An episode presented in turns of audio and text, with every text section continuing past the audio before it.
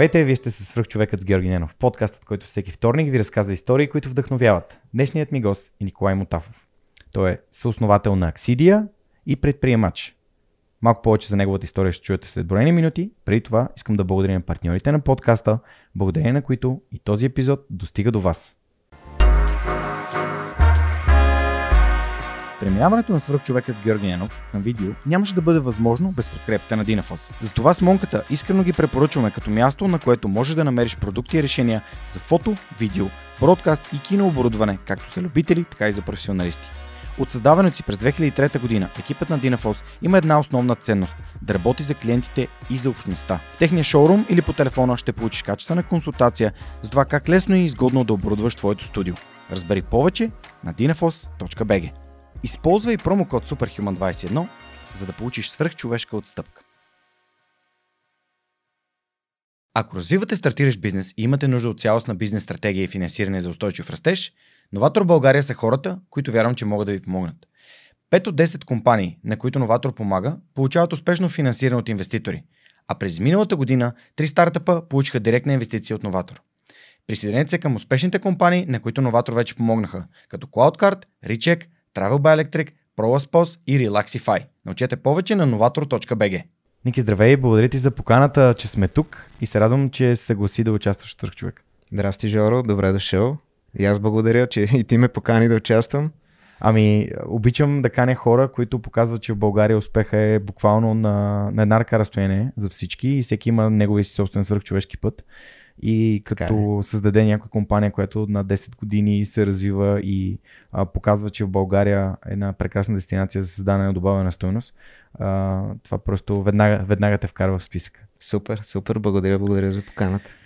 Да, може ли с някои думи да разкажеш за това какво представлява Аксидия, нали, в момента, с какво се занимаваш ти и после, нали, да минем по...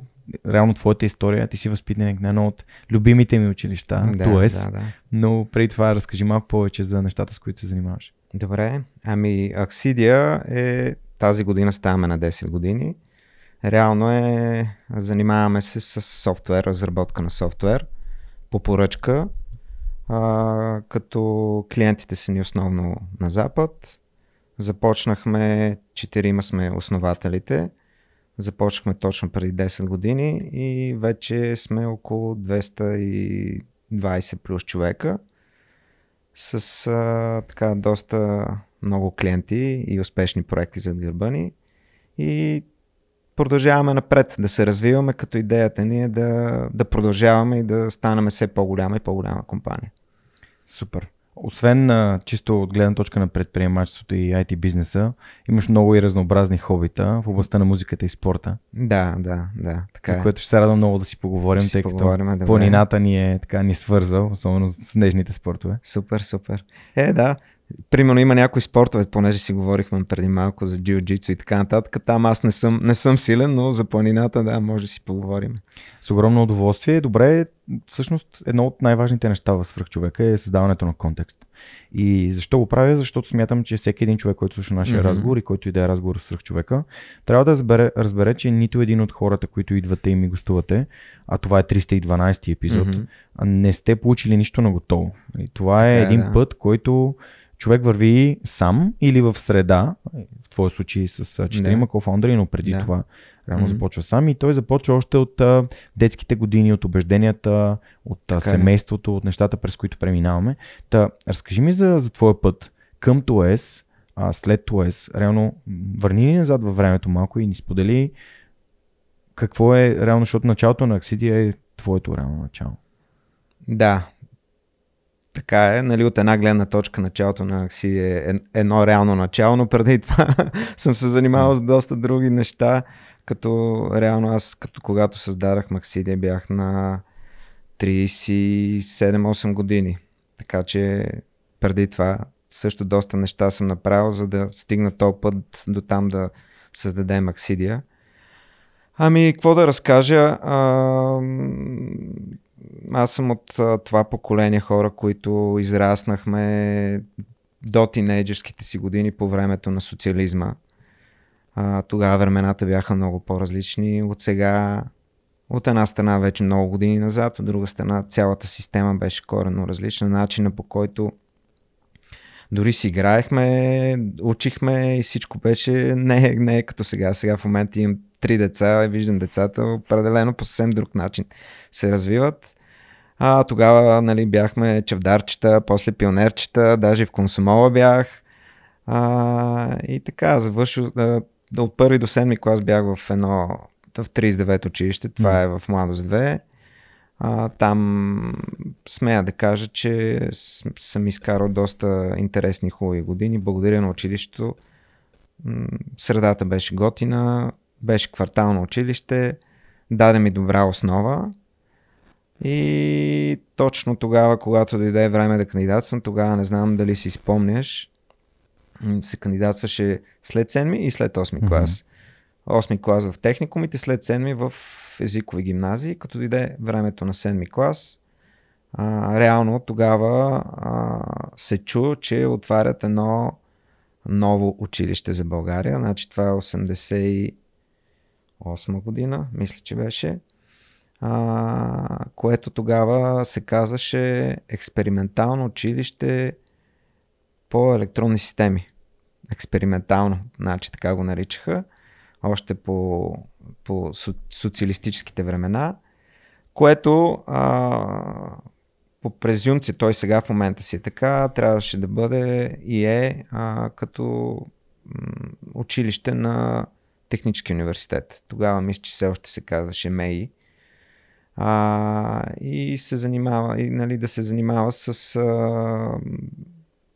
електроника, хардуер, софтуер и така нататък, нещо ново. Тогава, има и предвид, че тогава може би още правят 16, тогава бяха компютрите, когато го отвори, и аз реших да кандидатствам. Като цяло... Ти си реши? В смисъл, родителите ти нямат? Не. В живота ми общо взето винаги аз си взимам решенията къде, какво, как да правя. Естествено, родителите си казват мнението, но в крайна сметка аз съм си взимал решенията. И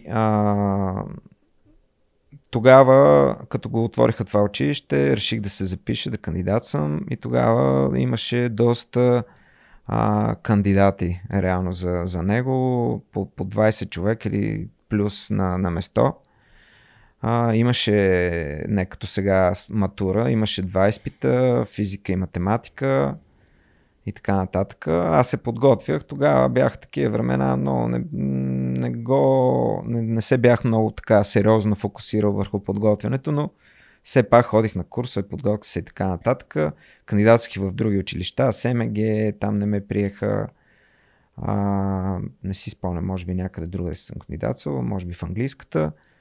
И излезнаха резултатите от ТУЕС. Сега ще го казвам ТУЕС, тогава не се казваше ТУЕС, но нека да си го казвам за леснота ТУЕС. Излезнаха резултатите и не бях изкарал много добри оценки. И аз си викам, нали, продължавам си 8 клас в 39-то и след това ще уча техникум. И започнах училище. И на първия или на втория ден звъни телефона вкъщи. Тогава имаше само такива стационарни телефони, тия с шайбите. Дигам и се обажда директорката на училище, вика: Николай Мутафов, да, аз съм. Обажда се директорката на ТУЕС. Да. И откриваме нова паралелка и вие сте сред резервите и искате ли да се включите? Аз мала, разбира се, как включвам се. Та така влезнах в училището, реално даже 15 септември го изкарах в 39-то, на 16 бях вече в ТУЕС. Реално тогава откриха нова паралелка, бяха 5, те откриха 6-та паралелка и така започна пътя ми в това училище, което точно тогава, реално, нали, както може да се досетиш, това е първия випуск на училището. Мина през така интересни времена, защото първите 2 години смени се строя, имаше, знаеш как се случиха всичките тези неща. В началото доста си мисля, че имаше бюджет и така добре беше, но след това като настъпи смяната, някак си качели на втори план остана училището и тук мога да благодаря на всички учители, които бяха тогава с техните усилия, успяха да го задържат и да стигнат до това, което е в момента. Тоест, може би едно от най-доброто училище в България, свързано с софтуер и хардуер. Та така, минахме през тези времена. Тогава и още нямаше, сега като се замисля, даже Windows 3.1 не беше излезнал, в смисъл много, много отдавна, интернет нямаше даже, чак, мисля си, че да, нямаше интернет още дошъл в България, така масово развит. Та беше интересно и там ние пък вместо да се, имаше естествено и хора, които се доста наблегнаха на компютрите, на хардуера, програми вече писаха и така нататък. Имаше една групичка, която малко се ориентирахме по-скоро към музиката и китарите. Така в училището си направихме група и беше доста забавно. Естествено, след като падна Тошовото време, като дойде демокрацията, всичко стана свободно, пуснахме си коси, дълги коси и така нататък, бяха такива бунтарски времена и общо взето така изкарах си го, завърших си го ТУЕС и много съм доволен от училището и до ден днешен си го обичам и го подкрепям, с акси да го подкрепям и така нататък, може би малко по-късно, не знам сега. Да, за АСТУЕС ще ми се иска да поговорим, но дай малко по-нататък. Ще разкажем. Защото това е едно от нещата. Това ми даде, училището ми даде основата, техническата основа. В смисъл, там започнахме да учим такива интересни неща, хардуер, транзистори, какво е транзистор, кондензатор и така нататък. Общо взето си влезнах в техническата част на нещата. Не може да не съм повлиян от баща ми, който и той е инженер по професия и цял живот това е работил със сигурност. Майка ми също и двамата са инженери. Някакси естествено си дойде на там. Даже след като завърших ТУЕС, не знам на какво да си го обясна, а примерно тогава доста по-трудно се влизаше в висшите учебни заведения, колкото сега. Защото имаше казарма и висшето образование те освобождава от казарма реално и наплива беше много голям. Та пак в Технически университет, в Софийския, насякъде беше така доста висок бала. И аз, както и в такова, в 39-то тук поподготвих се, но главата по-скоро ми беше и душата в групата и в музиката. И не можах да се подготвя толкова добре, че да ме приемат преди казармата. Даже там тогава кандидатствахме в много университети. Кандидатствах и в лесотехническия, да ставам лесничей, за да изпусна казармата. Сега, примерно, ако някой ми го каже това, никой няма да го направя, но тогава казармата, нали, да отидеш някъде, за да изпуснеш казармата. Виж как някакси живота ти определя какво да правиш, но за щастие живота ми помогна, моя късмет, както доста често се случва. За 300 не ме приеха в лесотехническия. В техническия бях резерва, но пак не ме приеха и така дойде времето да хода в казармата. Но пък покритие втори-трети класирания, изпуснах срока за есента. Тогава взимаха казармата, тя беше година и половина. За тези, които не са в студентите беше една година или 6 месеца, не си спомням. Дойде септември, щях да цитирам една песен на Тошко Колев, ама няма. Нали, дойде септември и взехаме трудовак, ако се сещаш. Но дойде септември и така и не ми изпратиха повиквателна и даже баща ми посъветва, всъщност те ме извикаха там да ме видят дали са ме приели, какво се случва, да знаят какво да правят. И баща ми вика, питай ги за шезото племен, дали не мога да те вземат там. Защото той е бил в шезото и, нали, офицер и така нататък. И аз викам, тук те започват вече, други ден отиват, как ще ме вземат. И той ми, хубаво, както си решиш. И аз отидах там, те ме питаха какво стана, прият ли си, не си ли прият. И аз казах, нали, не можаха да ме приемат, така че влизам в казарма, не може ли сега да ме вземете, защото не ми се губиха 6 месеца реално в чакане. Те викат, а не е абсурд, много е късно вече, всичко е разпределено, отиват, представят, питаш си, и другия, нали, абсурд е да питаш, моля ли те вземат по-бързо в казармата, за да мине времето по-бързо. Та, тогава, нали, аз пак и попитах за 6 злото, та вика, не е абсурд, няма как да стане. И аз, добре. И на другия ден, по познатия начин ми звъни телефона, обажда се тая жената от военното, вика, абе, тук се освободиха едни 5 места за 6 зло, искаш ли да те пратиме там? И аз викам, ми добре, давай, тръгваме. Тя вика, ама има един проблем, викам, къв ми, утре трябва да си там. И аз съм и добре, хубаво, окей, бързо направихме такова, постриях си дългата коса и отирах в ШЗО-то. И така, общо взето след това в ШЗО-то там е хубавото, защото, смисъл, казарма от една страна не е хубаво, защото все пак те вкарат в някаква среда, където има... Не естествена среда за мен, смисъл да. С някакви порядки, с някакви лоши... Ти преди малко каза, аз сам си взимам решенията, изведнъж си в супер силно иерархична военна среда, в която идва някой ти казва, направи абсолютно, това редник. Точно така. Разбирам те напълно. Това, да. От друга страна пък някак си изграждаш някакви навици, смисъл как да се грижиш сам за себе си, да си изгъваш дрехите, как да общуваш, как да виреш в такава среда. Хубавото на ШЗО-то е, защото там те подготвят за офицер. А офицерите са, нали, като в живота са лидерите, смисъл. Офицерът е командира на взвод, на рота и така нататък. Та там малко ли много започнаха да ни учат как да ръководиме другите хора, което, нали, това беше реално училище за мен от тази гледна точка. Това е школа за запасни офицери. Школа за запасни офицери, да. ШЗО плен, школа за запасни офицери. Реално там една година учиш и то са си занятия като университет. Даже сме учили, понеже аз бях противозенитна батарея и учихме там стрелба, много сложно се изчислява как да стреляш, че за да оцелиш и така нататък. С математика всичко беше си един вид малко като висше образование.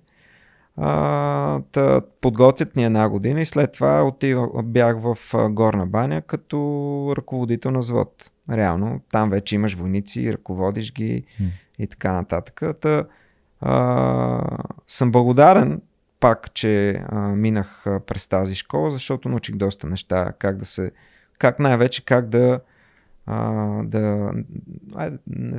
не искам да използвам думата да ръководя, ама как да работиш с хора. Да работиш с хора и да използваш твоите лидершип умения. Така да го нарека. Ръководенето, управлението, тия български думи, като цяло не ми харесва много, но да, в крайна сметка има нужда от такива хора. След това бях в Горна баня и вече като си уволних, вече стана доста по-лесно, вече като си завършил казармата, като се уволни, или много по-лесно се влиза. Ме приеха в Технически университет, където си продължих реално пътя към техничарството и реално развиването на тия умения. Там завърших специалност електроника и така. И общо взето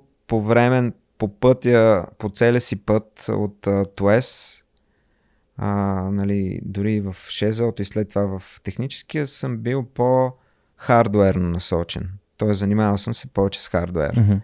Mm-hmm. Платки, електронни елементи, интегрални схеми, процесори и всякакви такива неща. Като дори винаги, нали, естествено учили сме и програмиране, но програмирането винаги ми е било малко на, на страничен план и не ми беше много интересно, честно казано. Никога не ми е било интересно тогава програмирането и изкарвах ги изпитите, разбира се, но не ми беше фокуса. Като завърших, значи, когато бях студент, на втората година се ожених, роди ми се сина Борис и ни беше доста трудно да съвместяваме. Благодаря на родителите, на моя родител и на родител на жена ми, че ни помогнаха тогава и реално успях да завърша технически с дете.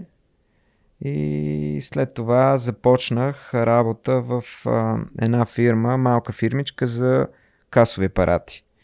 Поддръжка, съпорт на касови апарати, програмиране. Не е в този смисъл код, а самия програмиране на самия касов апарат. Обаче малки пари се взимаха тогава. Нали, той сега в хардуера като цяло, ако не си в някоя по-нишова фирма, като цяло не е толкова добре платено, колкото софтуера. И аз реших, че няма как така да продължа, смисъл, трябва нещо, да направя някаква промяна, нещо, смисъл, да продължа някъде, където да мога да се развием повече. И тогава вече много нашумяло стана, вече появиха се първите софтуерни фирми.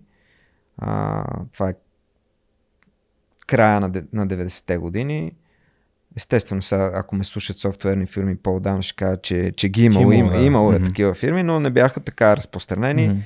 Java езика тогава, нали, доста се вече по-навлезни, всеки, какво е това Java, някакъв език. Web програмирането вече имаше си интернет и реално тепърва започнаха да навлизат вебсайтове. И чух от един приятел, че се взимат доста добри пари. И аз викам, аз сега никой не съм обичал програмиране, и даже си мислих, че нали, като не обичам програмиране и като не ми е било интересно, реално не ставам за програмист. Обаче си казах, защо да не пробвам. И както нали, аз съм на мнение, че човек, когато подсъзнателно поиска нещо и си каже искам, и някакси той започва да действа в тази посока. И от една страна започва да действа в тази посока, от друга страна нещата започват да му се случват така, че да му се случи това, което иска. Аз съм много вярвам в това нещо. И започнах, съответно съм питал с разговори с приятели и така нататък, някой не търси. Дойде един приятел, Лъчо, който, ако ме слуша, и на него му благодаря. Той тогава дойде и беше започнал, той всъщност беше колега от техническия, беше започнал в една фирма и вика, давай, идва и търсиме програмисти. И аз викам, аз не съм писал един ред код. Нищо бе, ще се пробваш пък. Вика, не е важно, много важно, сега имаме работа, трябва да дойдеш да търсиме програмисти. И аз примерно взимах ще излъжа, нали, точно колко пари, нали, точно, но примерно ако съм взимал 200 лева заплата тогава, ми предложиха 400 лева, без да съм се занимавал изобщо с това нещо. И аз викам, добре, отивам, пробвам. В крайна сметка, ако нищо не стане, ще реша, че не ставам за това нещо, обаче човек е хубаво да е пробвал. Отидах и се оказа, че не е баш вярно, че не ставам за програмист. Напротив, започнах доста бързо, така стана ми интересно. Може би ключа на човек някъде да просперира и да тръгне. От една страна, естествено, трябва да има качество, от друга страна да му е интересно. Mm-hmm. И стана ми интересно и се завъртяха така нещата, че втората година аз тази фирма работих, тя е една малка фирма, дъщерна немска фирма, ИФД Инженеринг се казва. Работих, мисля си, че 4 години работих. На втората година станах тим лидер. И вече започнах да ръководя, да си говоря с клиента. Там разбрах, че освен, че ме бива за програмисти, смятам, че така бързо понавлезнах и започнах да пиша читав код. но разбрах, че силата ми е в общуването с клиента, управляването на очакванията с клиента, изискванията, също така и с хората. Тоест някак си взеха да се получават нещата с проектите, които аз ръководя, да се развиват. Клиентите винаги бяха доволни и така и това, което казах и за ШЗО-то, и явно си имам и нещо заложено в себе си. Нещата започнаха да върват и в тази посока. Като разбира се там топнах своите... Но още тогава, когато бях в тази фирма, гледайки как се случват нещата и гледайки как се управлява тази фирма, аз реших и си казах някой ден и аз ще имам фирма. Нали, софтуерна фирма. Още тогава си го казах. Това е като нали, реално като си кажеш нещо, това, което казах преди малко. Обаче си казах, че ми трябва повече време като опит. Тръгнах в тази посока и един ден, след 4 години в тази фирма, просто аз стигнах ниво, в което реших, че не мога повече да се развивам в тази фирма. Тоест топнах си таван, да, и реших, че трябва да смена обстановката. Като кандидатствах, нали, тогава вече започнаха доста фирми, излезнаха софтуерни, нещата, макар че беше преди 20 години, малко по-малко 20 години, макар че нещата да не бяха точно като сега, но вече си имаше рекрутмент, имаше си повече фирми и така нататък. Пуснах си CV-то и буквално на другия ден ми пратиха 3-4 покани за интервюта, като даже имах тогава възможността, тук малко бърках, но както и да е, в предишната фирма, когато кандидатствах за програмист, тогава можех да се развия в хардуера, но имах избора пред себе си, избрах програмиста. И си тръгнах натам. След това, като в тази фирма ИФД Инженеринг, се явих на интервюта и на едно от интервютата ме поканиха Мусала Софт, където беше така доста Пламен Цеков, който сега в момента е CEO-то на Scale Focus. Всъщност не е CEO-то, сега е президент, преди беше CEO. Той е един от основателите на Scale Focus. Той ме интервюраше в Мусала, така доста тежко интервю, на което според мен аз не се представих много добре. Но пък Пламен явно видя нещо в мене, хареса ме и ме зае. Като реално там продължих пътя си в Мусала. 8 години бях, като през цялото това време пак израснах вече. Продължих от тим лидер позицията, която бях преди. Израснах и стигнах до технически директор. Пак, може би, една от най-високите позиции, които бяха в компанията. Доста научих в тая компания.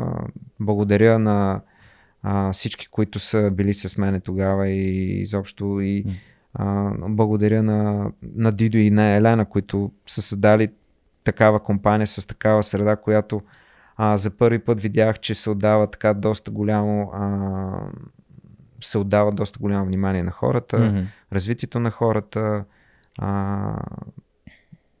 от технологична гледна точка и не само. В един момент пак, като реших, че съм топнал възможностите, пък и така вече имах някаква, може би, първите симптоми на кризата на средната възраст ме удариха тогава и реших, че трябва да направя промяна. Реално, тогава вече имах и 3 деца, като третото ми дете беше на няколко месеца. Реших да направя промяна и, както ти казах в началото, аз си го програмирах, че ще имам някой ден фирма и тогава казах вече имам го този опит, трябва да действам.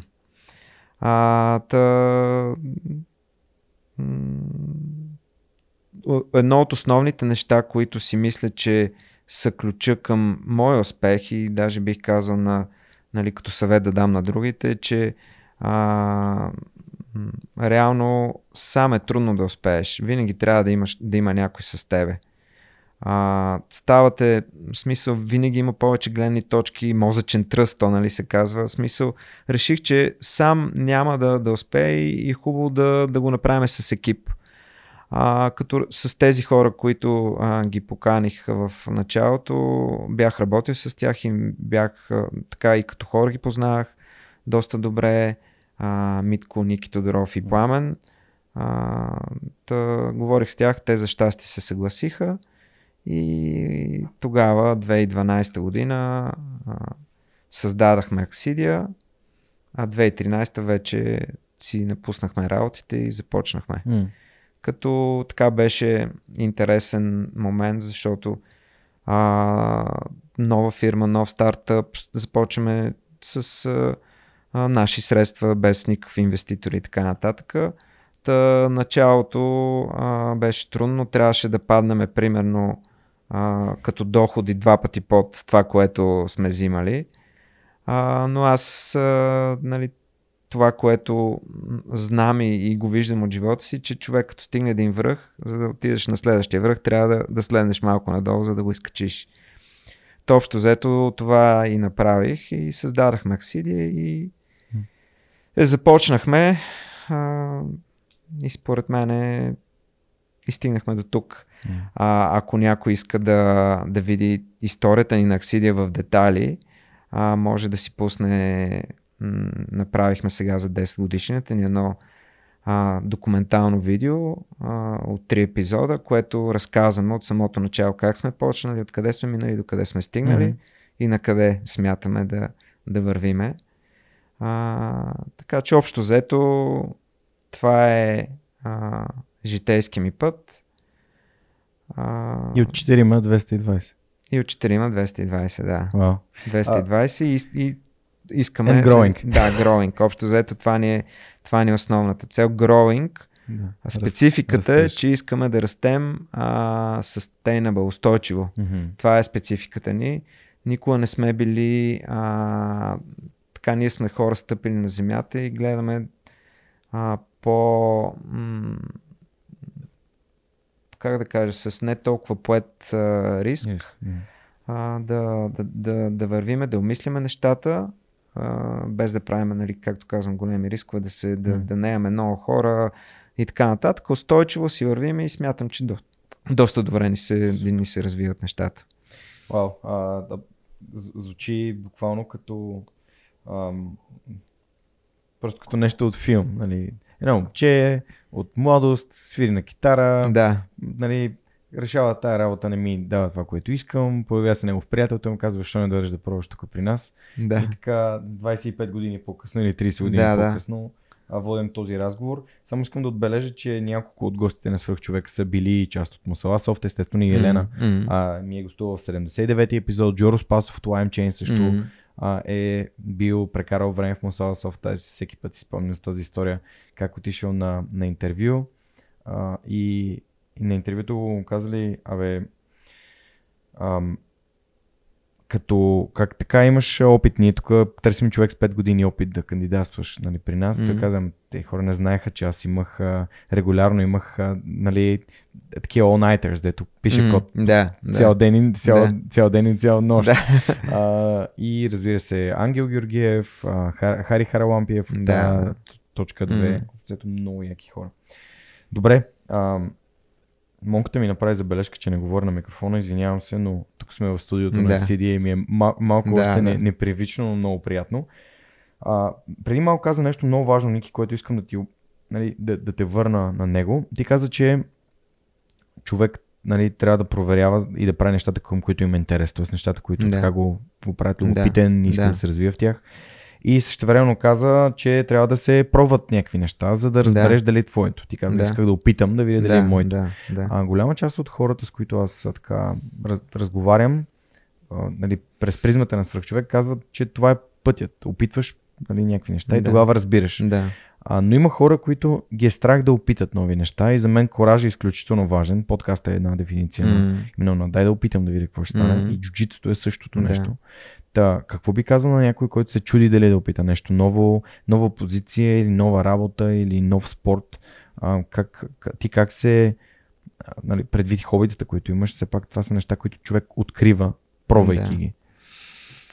Ох, ми тук може би, как да ти отговоря, може би малко е психологически отговор, който ще ти дам. Човек, когато не опитва нещо, явно има някакви страхове.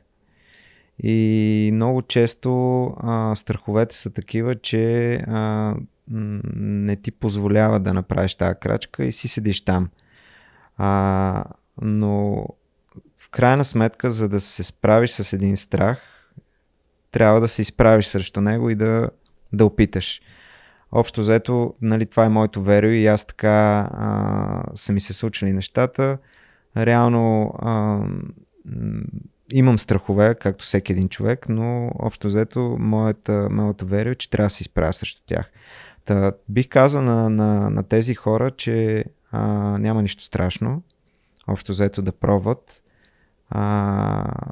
Дори да не успеят от първия път, дали да не успеят от втория път, в крайна сметка ще стане. И трябва да се действа. За мен един от ключовете към успеха е действие. Тоест трябва да се действа.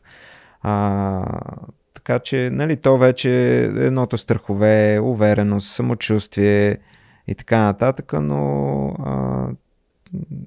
крайна сметка, за да успееш, съм съгласен с тебе, че трябва да се опитва и така. Интересното е, че нали, то това си и по книгите го пише, че хубаво е да фейлнеш, много хора са фейлнали, в крайна сметка и детето като прохожда, пада, става, но в крайна сметка в края на деня прохожда.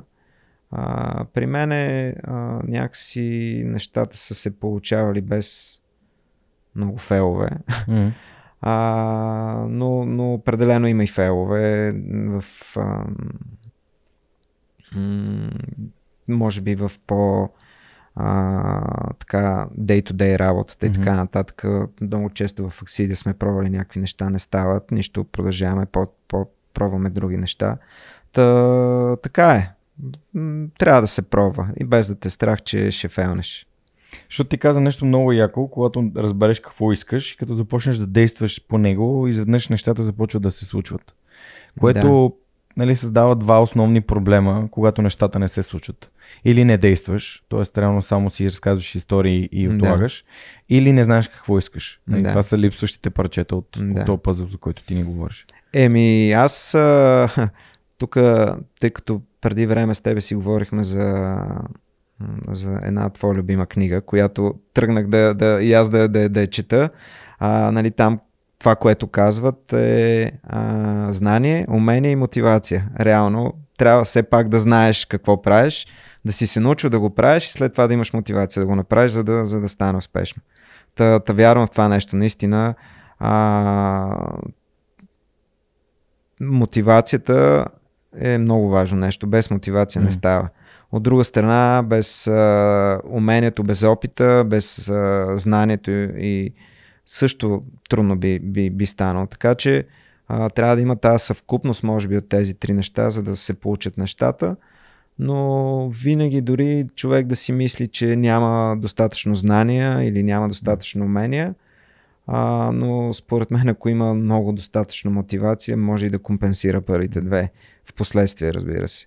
Така че желанието и действието са може би ключовете към успех. Тук може би е добре да поговорим за това как един човек, който нали, няма предприемачески инициативи и знае, че иска един ден да има компания, създава собствена компания без знанието как да си предприемач, какво да правиш. Ами то аз го нямах, също го нямах. Добър пример. Абсолютно, да. И тук ти използваш един друг хак. Нали, би го нарекал хак, защото хората го подценяват, но той реално си е хак. Как ти сам каза, само е трудно да успееш. Когато си с други хора правиш нещо, ти първо си отговорен към тях, освен към себе си.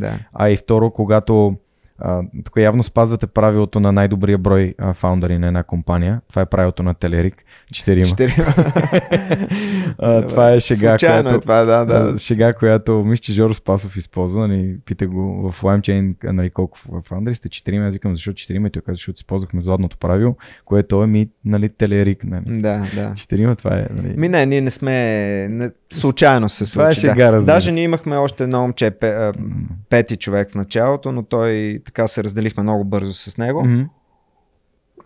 Та си останахме 4-мата и до ден днешен се разбираме много добре. Като от една страна важно, хубаво е да сте повече хора, защото има повече гледни точки, повече мозъчен потенциал, ако мога така да го наречеш. Много така често се допълваме и сме коректив един на друг. Доста често обсъждаме нещата. Приятели сме. Смея да кажа, че сме намерили до момента една така доста добра синергия и нещата ни се получават много добре. Много взаимно заменяеми сме в компанията. Всеки се е занимавал с различни неща.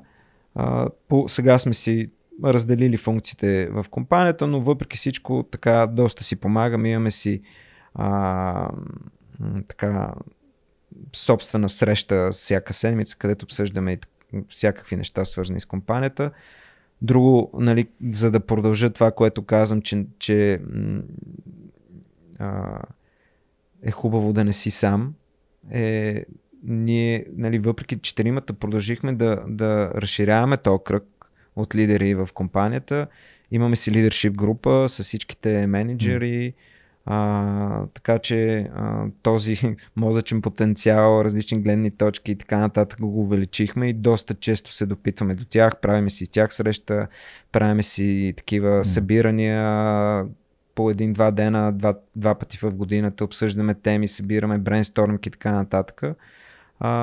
От една страна хората искаме така да направим, че хората да усещат своя принос в компанията, да виждат, че някаква дадена тяхна идея се реализира.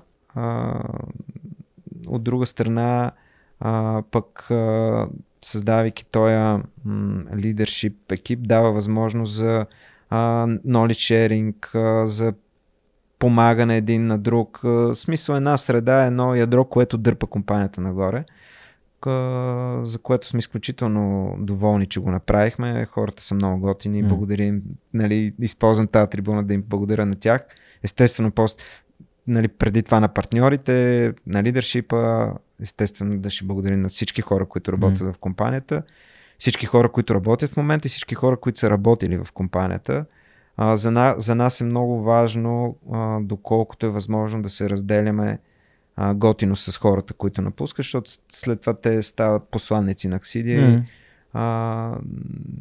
някакси допринасят за развитието ни на бранда, на общността, Аксидия и така нататък. Тоест, сега на тази 10 годишни, на която ще правим така по-голяма парти, решихме да поканим и старите си служители, така че да се събереме всички на куп и да отпразнуваме този път, който сме извървяли до сега. Много ми така опонира това, което ти разказа за, нали, лидершип групата, и по-конкретно ме накара да си спомня за моят ръководител в Луфтханза Техник, който използваше част от времето си, за да развива мен, т.е. да ме менторства, да ми помага аз да израствам като човек. И смятам, че това е изключително важно, тъй като все пак, нали, вие 4-мата сте стартирали, компанията, нали, е вашия мозъчен тръст, нали, управлява, но все пак, нали, вие не можете да направите всичко и вие си давате сметка, че нали, има и други умни хора, с които заедно могат да се правят неща. Как използвате ли такъв тип инструмент от типа на, нали, менторство? Има ли вид вътрешно менторство между хората в екипите? Абсолютно. То менторството ти е, нали, аз се замисли и ти кажа, че си благодарен на твоя ръководител тогава, че те е развил, но реално той, правейки го това, си е развил неговото качество менторшип, нали, да менторира. Така че това е win-win ситуация. Общо взето, от една страна хората развиват, лидерите развиват своя менторшип качество, а пък този, който се менторира, пък се развива. Определено това е и сред новите хора, които идват в компанията. Ние винаги им прикрепяме в началото така нареченото ментор бади, който близките 3 до 6 месеца с човека и му помага. Същото естествено и за лидершип екипа, когато вкараме нови хора в лидершип екипа, друг човек от екипа му става бъде и му помага да навлиза в нещата. Сега ние постоянно сме отдавали внимание на развитието на хората, както от към технологични, от към софтски гледна точка. Сега в момента така позасилихме и ще позасилим развитието на лидершипа, тъй като самите хора казаха, че искат и още и още, и ние сега в момента така правиме програма, в която това нещо да го засилиме, и смятам, че това е доста важно, защото от една страна хората научават нови неща и се развиват, от друга страна се мотивират по този начин. Ники, тук си, понеже сутринта, докато отивах на тренировка, както стана ясно за джуджитсуто преди нашата среща днес, слушах едно участие на вашия маркетингов менеджер Яна в живота и другите неща. И там нещо ми направи много силно впечатление. Тя заговори за ваши клиенти в Южна Африка. Иска да те попитам за как се създава, когато нямаш нищо и нямаш клиенти, започва нова компания, как си намираш първите клиенти, какви са уроците, които получаваш, и съответно те са няколко въпроса, нали? Последния е как си намираш клиенти в държава, която е на другия край на света буквално, и реално пробиваш пазар, тъй като едно от нещата, които ми правят все по-силно впечатление в България, е, че най-успешните, най-устойчивите компании са тези, които работят за западния пазар, изобщо за световния пазар. Добре. Започни от където прецениш. Добър въпрос е. Реално първият ни клиент, който беше в Аксидия, е една южноафриканска компания, голяма финансова институция. Клиент, който и до ден днешен е от топ 3 клиентите ни. Вече 10 години си работим с него. Като, разбира се, тогава, когато ние създавахме компанията, в началото си правихме бизнес планове, как да подходиме, как да контактаме клиенти, като основния начин е, разбира се, да използваш личните си контакти и да питаш кой как да питаме, и ми се обади една приятелка, която живее в Южна Африка, една семейна приятелка, която каза, тук един приятел търси да аутсорсне в България, можеш ли да ми намериш някой? Аз викам, ти питаш точно правилния човек. Късмет. Абсолютно, късмет. Ама късмета идва, когато искаш. В смисъл, ти когато искаш, това, което казах и в началото, и подсъзнателно действаш, ти питаш, казваш, със сигурност и нея съм питал и съм ми казал. В смисъл, нещата си идват, късмет дойде и ние го фанахме този късмет здраво и го експлорнахме. Реално това ни беше първия клиент, първите 3 човека, които започнахме с този клиент. Стигали сме до 30 човека, сега мисля, че пак са около 30 човека работят, и пък вече едното е късмет и питане в началото. След това нещата идват с име и най-вече с работа. Тоест, когато човек работи качествено и професионално, което е било така една от нашите ценности е професионализъм, да си вършим нещата професионално, нещата се случват. От една страна се развива акаунта, става все по-голям и по-голям, клиента иска още и още. От друга страна, клиента започва да те реферира на други клиенти. И нещата, първо работиш така, за името си, после името ти работи за теб. Точно така. И нещата се развиват органично. Някак си започна един, два, три клиента и така, те си потръгнаха. Трудно беше, но с питане и с действие нещата се случват. И сега Аксидия си работи на южноафриканския пазар. Да, за да продължа за южноафриканския пазар, работиме там, имам още един много голям клиент. Хубавото е, че от към време часова разлика, те са същото време, въпреки че са на другия край на света. Просто са на същия меридиан и часовото време им е същото. Да, когато там е зима, тук е лятото и обратно, но това не ни пречи. Интернета, смисъл, като е добър интернет, нещата се случват. Толкова са доволни от нас вече 10 години и сега и все повече и повече, даже напоследък не питат, защото това е голяма финансова институция, как да си подобрим изцяло технологичното портфолио, нали? Вече по-такъв, на по-високо ниво реално какво, как да направим. Вече разчитат на нас като един много по-сериозен технологичен партньор, който може да им помогне в развитието, цялостното развитие на технологичното им портфолио и така нататък. Южна Африка бих казал, че е един много добър пазар, и сме много доволни. Англоговорящ, лесна комуникация. Да, абсолютно. С пътя е малко кофти, има в крайна сметка една нощ време и си там. И така. Супер. Добре, вие, т.е. не сте имали в съзнанието си каквото и да е ограничение от типа на дай ще правим софтуер в България, за България? Просто първата възможност, глобален пазар. Ние сме опортунистично насочени. Когато има някаква възможност, ние експлорваме и действаме. Общо взето така винаги сме. Като си говорихме за преди малко за опитите. Да, винаги така сме действали, като нали, то по книгите, ако четеш, опортунистичното не е най-хубавото. Хубаво е все пак човек да се подготви, да ресърчне и след това да действа.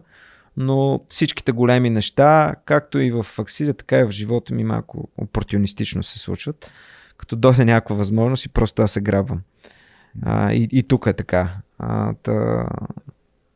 Това е общо взето. Опорнищите ни дождаме. В България даже едно от основните ни така, като нали ти каза, че имаме ли някаква къде, на какви пазари, по-скоро даже не искаме много на българския пазар да работиме. По-скоро така ни се очертаха нещата, че започваме да работим изцяло с клиенти от чужбина. В България в началото работихме с клиенти, но някакси по-тегаво е работата. Разбира се, сега сме отворени да работим с български клиенти, но някакси опортунистично и органично нещата се развиха на Запад и в Южна Африка. Отворихме си компании в Щатите, така че там бизнесът не минава основно през тази компания. И така. Смятам, че доста добре си получават нещата. Да, питам те, защото смятам, че е хубаво, когато се мериш, нали, когато искаш да си професионалист, нали, да работиш професионално за западни клиенти. Да, и бюджетите нали, са по-различни. Разговора с Яна ми направи силно впечатление, че всъщност нещо, което дали, може би понякога не си давам сметка, че когато създаваш добавена стойност, т.е. когато не си просто аутсорс на код, ами ти измисляш технологичните решения, съответно и самите бюджети, които се идват към България са по-различни, което е супер. Добре, а има ли грешки? Защото все пак, когато има възможности, моят приятел Христо Христов едно време, може би бил 55-ти епизод, когато ми гостува, разказа това, че винаги във всяка възможност подхожда с доверие. Защото оказа, че ако подхождаш с недоверие във възможностите, нали, губиш голяма част от тях. Естествено това води и до грешки, нали, случват се такива неща. Има ли грешки, които сте допускали, уроци, които сте научили в, нали, било то за клиенти, било то за проекти, нещо за което се сещаш, нещо ценно, което сте научили, защото при мен е, нали, почти, да кажем, един път месечно ще случва нещо, което ме научава на нещо ново. Да. Но при вас това все пак е свързано и с пари, голямо човеко време. То понякога, как да ти кажа, разбира се, че сме имали грешки и правиме грешки. Това няма по-нормално от това нещо, човек да направи грешката. Важното е след това да се поучат грешката си, а не да се сдухва и да се обвинява. Разбира се, че сме имали грешки. По-скоро това, което грешките ни, тъй като сега не знам, нали, връщайки се назад във времето, аз ти казах, че никой от нас не е имал компания, не е учил как да направи компания. Всичките си бяхме техничари, хора, които са само с технически неща и с клиенти, но нали, как да драйваш компания дори от административна гледна точка, от финансова гледна точка, от нали, HR, всякакви такива неща, нямаш опит и общо взето тогава сме се учили на опита и грешката, като разбира се продължаваме с това, което ти казах, нали, да разширяваме екипа и да смятаме, че когато искаме да развием някакво ново направление, ние по-скоро се опитваме си да намерим човек с опита, който да дойде и да му дадем карт бланш, разбира се, и ние с нашия менеджерски опит да му помогнем да развиваме в тази посока направлението. Правили сме грешки. Сега понякога даже е трудно да разбера дали сме правили грешка, защото знаеш, че когато вземеш някакъв избор и като действаш някаква посока, след това стигаш до някъде, ама си казваш в началото, ако бях направил другия избор, дали нямаше да е по-добре. Това грешка ли е било? В смисъл няма как човек да го оцени това нещо. Може би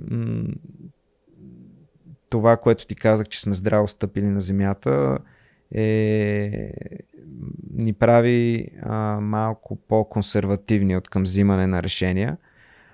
Също така, че и четиримата сме заедно и общо заето гледаме тук е трудно, т.е. така сме си направили нещата, че взимаме решение, когато трябва да правим нещо, го взимаме общо, т.е. не е един от нас да каже правиме това и действайте. Така, това ни прави, от една страна ни прави по-консервативни. Нали, гледаме, обсъждаме какво, как, по-предпазливо действаме. Може би в някакви такива наши решения, сега с времето като минало, може да са били грешка, но разбира се няма как да го прецена. И затова в момента някакси се опитваме най-малкото да не бъдем толкова консервативи, да вкараме вече и лидершипа и те да помагат в взимането на, как да кажа, какви да са ни целите, с каква стратегия да ги направим и така нататък. Т.е. да вкараме малко и вече външна гледна точка, която да ни даде, може би, малко повече смелост за да ходим, да взимаме такива решения. Но може би това е за добре, тъй като, както ти казах, не искаме устойчиво да растем и тази устойчивост сме постигнали с този лек консерватизъм, ако мога така да го кажа. Всъщност, нали, това е първото нещо, което ми даде на ум, като сподели, че сте четирима кофаундъра, нали, петима, четирима, които активно и до днес, нали, участвате в управлението на компанията. И трудно се взима решение, когато сте четирима. Тоест, така имам предвид, трудно имам предвид, че отнема повече време. Точно така, което изключва фактори като емоционални решения, прибързаност, нали, висок риск. Това, за което ти говориш, то явно е вашата компания олицетворява ценностите на четиримата, ама тия, които съвпадат. Нали, защото, и от друга страна, нали, там, където има повече риск, повече как да кажа, гъвкавост, повече, нали, в нито един момент до тук ти не ги спомена тия неща, че са ви важни. Напротив, гъвкавостта ни е важна. Не може да. Под гъвкавост имам предвид някакви тотално обратни решения. Така че това е, може би, идва от начина, по който се управлява компанията. Точно, и се звучи като вашия си път, защото има хора, които с един-двама души правят много резки маневри, много хора, малко хора, много проекти, малко проекти, нали, което няма до устойчиво спокойствие. Пък подозирам, че при вас, нали, и съдейки по това, че той прогресът си е ежегоден, нали, към от 4 към 220, Това се звучи като много добър начин за управление на компанията. Еми да, за нас може би е най-добрия. Да. Няма да ти казвам колко сме обсъждали дали да правим по-резки маневри, по-резки такива движения, но това са едни такива часове, които сме говорили, плюсове, минуси, и в крайна сметка взимаме някакво решение. Много често се е случвало един или двама да не са съгласни. Но някакси се убеждаваме. Убеждаваме се и понякога се случва и да си гласуваме. Да. И имаме ли 3-1, взимаме и той, който не е бил съгласен, въпреки че не е бил съгласен, приема решението и след това си действа спрямо него. Супер. Тоест имате това разбиране. Точно ще те питам как взимате решение 4, защото 50 на 50, 2 на 2 е трудно. Ами имало и такива моменти, 50 на 50, но винаги тогава се убеждаваме. Убеждаваме и в крайна сметка се убеждаваме. За щастие до момента не сме имали ситуация, в която да се скараме заради нещо такова. Със сигурност е имало моменти, в които сме си повишавали тон, ама то е било чисто професионално, без да има някакви... Смея да кажа, че много добре се разбираме и нали, това е един от ключовете ни за успеха, който имаме до момента. Уважаваме се, уважаваме се ние, също така и уважаваме мнението на всички, които са в компанията. Лидършип екипа и тези, които са по-надолу. Като заговориш за екипите, в предварителния ни разговор, трудно убеждавам хората, че трябва предварителен разговор, мисля, че те вече те убедих, защото когато сме си говорили, когато сме се срещнали, когато така, ти си ми задал въпроси, които те интересуват, проверил си някакви неща или някои хора просто го правят, за да се чувстват спокойни. Да. И това си е част от процеса на свръхчовека. Стана дума за това, че по време на COVID, нали, освен че ставате абсолютно хибридни, т.е. решавате, колегите ви могат да избират дали да идват или да работят от разстояние и така нататък. Им давате възможност да работят по различни проекти, които на тях са им интересни, тях са им ценни. Да. Един от тези проекти е Дари кръв. Може ли да ми разкажеш малко повече за това, защото много сходства намирам с Google и техните 20% за твоите си проекти. Как ви дойде тази идея, защото просто е нещо, което не се среща често. Вие давате свободно време на хората да правят нещо. Да, то може би малко по-назад да се върна. Ние имаме една програма или инициатива, може би така я наричаме, която се казва IDC, Innovation Development Center, в която даваме възможност на хората да, точно това, което ти каза, да развият собствени идеи.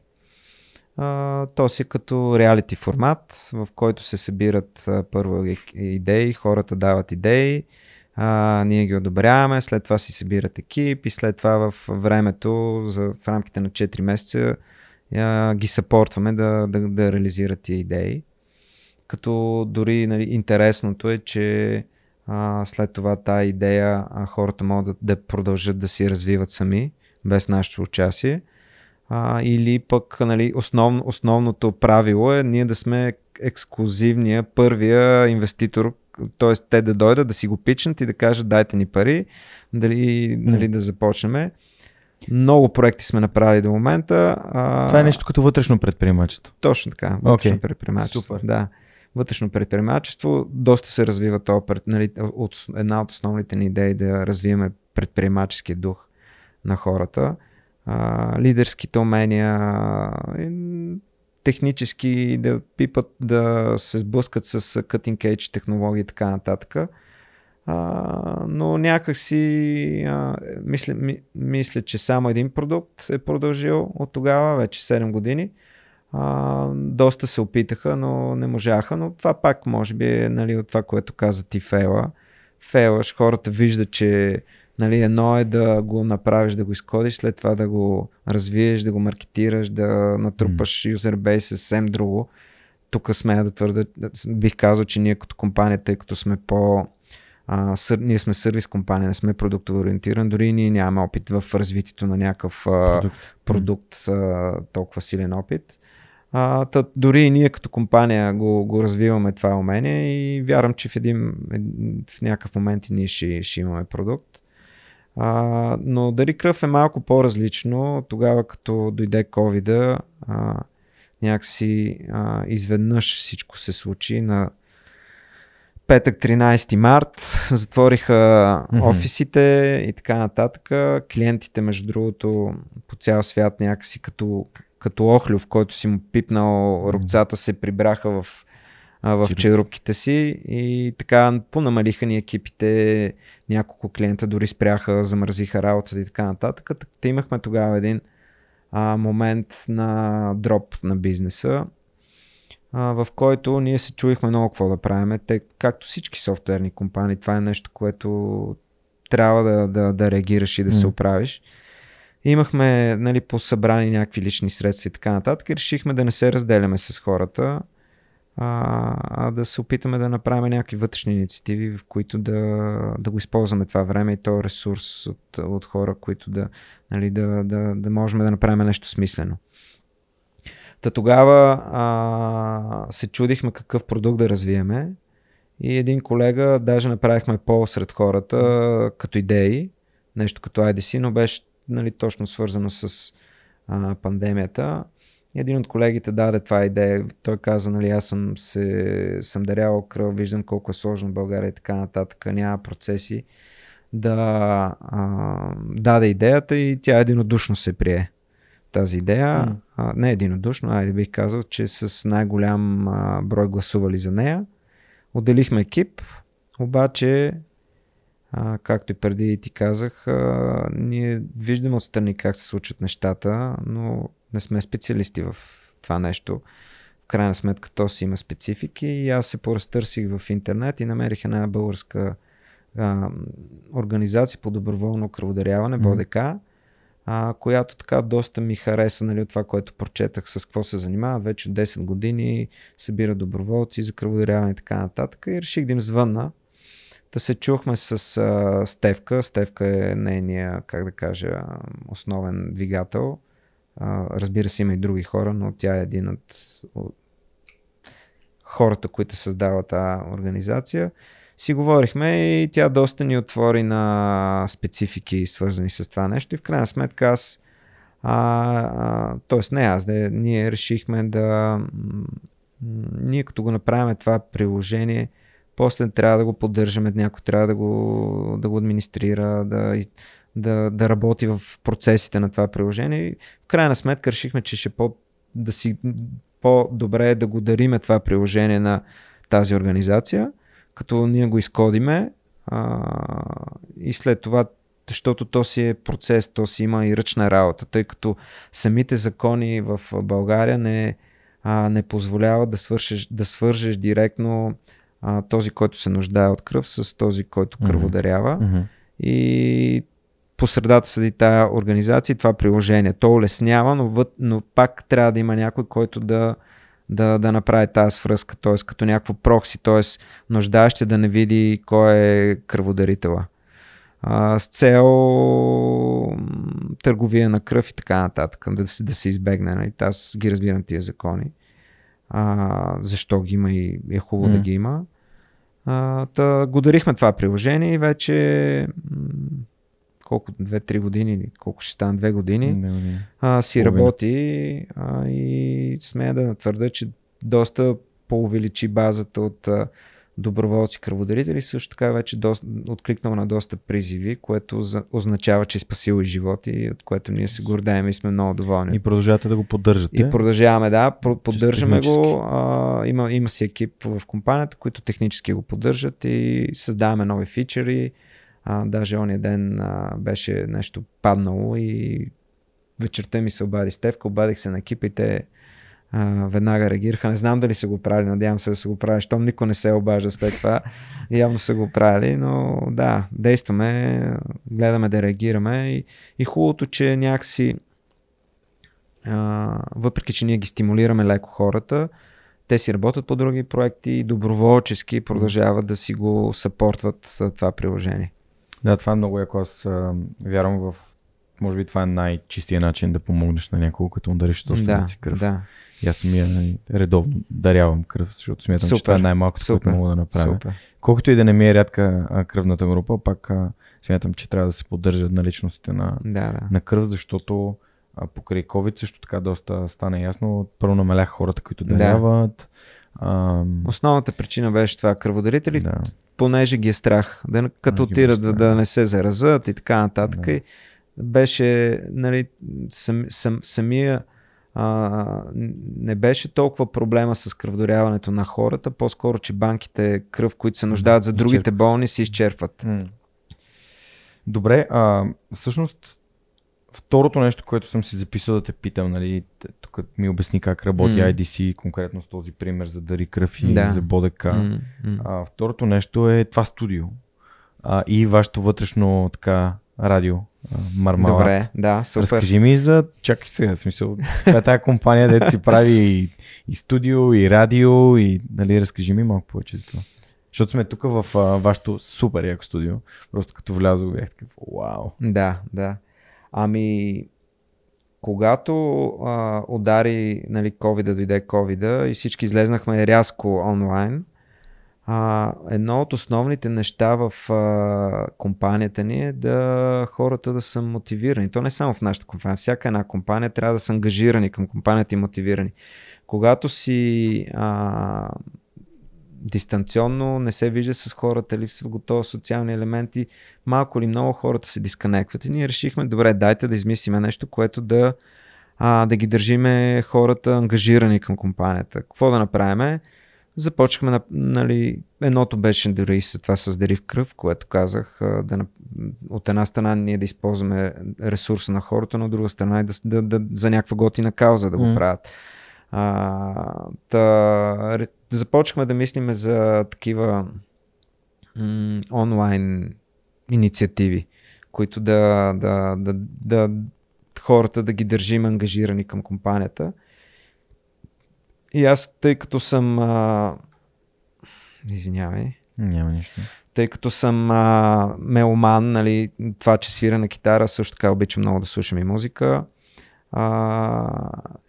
И така, не знам, някакси вътрешно, дори говорейки с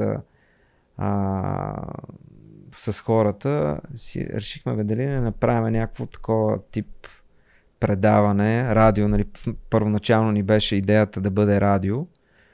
Радио, представи си да имаме тук в компанията или след хората някакво радио, където те слушат музика, да им говориме някакви анонсменти и така нататък на хората. Но започнахме да ресърчваме как да стане. Чисто технологично е доста сложно това да се направи.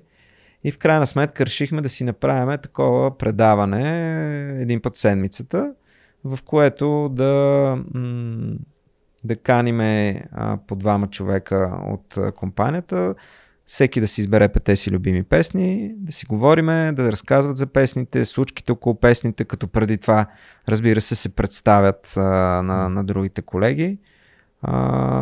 И доста добре се разви. Доста фън става, много готини моменти сме имали, вече миналът в петък беше 80-я ни брой. Wow. Сега го правиме през 2 седмици, преди го правихме всеки петък, но тъй като гостите ни са ограничен брой, понамаляха и смисъл и поизвъртяхме повечето. Та го направихме на 2 седмици, после го развихме, започнахме да правим тематични предавания с тематична музика или за някой празник.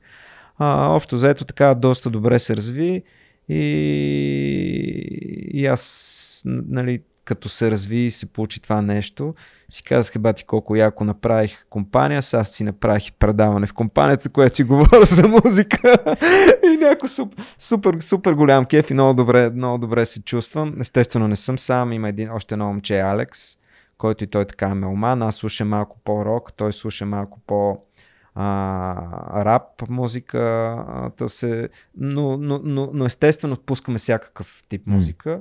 Получава се доста интересно. След това в началото си го правихме от къщите, като бяхме ремонт. Там има едни много интересни, беше много така забавно го правихме. Впоследствие, когато минахме на хибриден режим на работа, искаме вече да връщаме и хората тук повече в компанията, по-да са социализирани, решихме да си направим студио. И сега си направихме това студио, в което сме с тебе.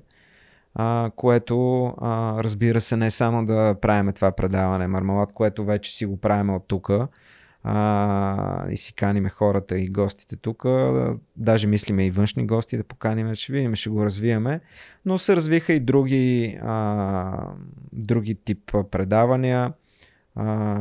Един от другите партньори, Митко, той направи едно предаване Бурканкаст, той пък си го нарече. Той си кани хора от компанията, на трошийка и ракийка, и си говорят така, както ние с тебе си говориме. Супер, общо взето, да, 2-3 часа вечер си говорят и се разказват интересни неща за живота на хората, за компанията. В смисъл, доста приятно. Направихме едно друго предаване, което се казва Сблъсък, където пък вкараме две различни, подобно на Ивана и Андрей, това, което го има, две различни хипотези или технологии, или каквото и да било, и хората започват да спорят и да общуват кое е по-добре. Нещо, което тепърва, имали сме няколко формата, тепърва ще го развиваме, даже имаме идеи и него външно да го правиме. И всякакви други неща, ето създарахме си един тул и сега в момента го развиваме за всякакви такива идеи. Не напразно те поканихме ти да дойдеш тук да направим свръхчовека тук. Даже, нали, ако има желание, мога да направим някакви други инициативи, свързани с това. Ние сме отворени и за нас е много интересно. Та така, общо взето и студиото стана.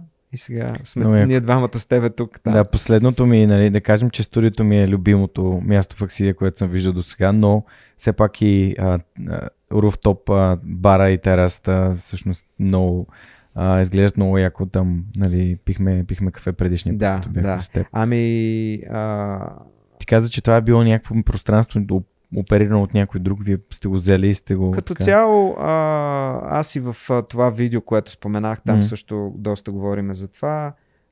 Ние много държиме хората се чувстват добре и да им е кеф като работят. Да има готина среда за работа. Естествено, много компании го правят, но това е нашето. И като наемахме тоя офис, излезна тази възможност за тоя бар. Да го направим тоя бар.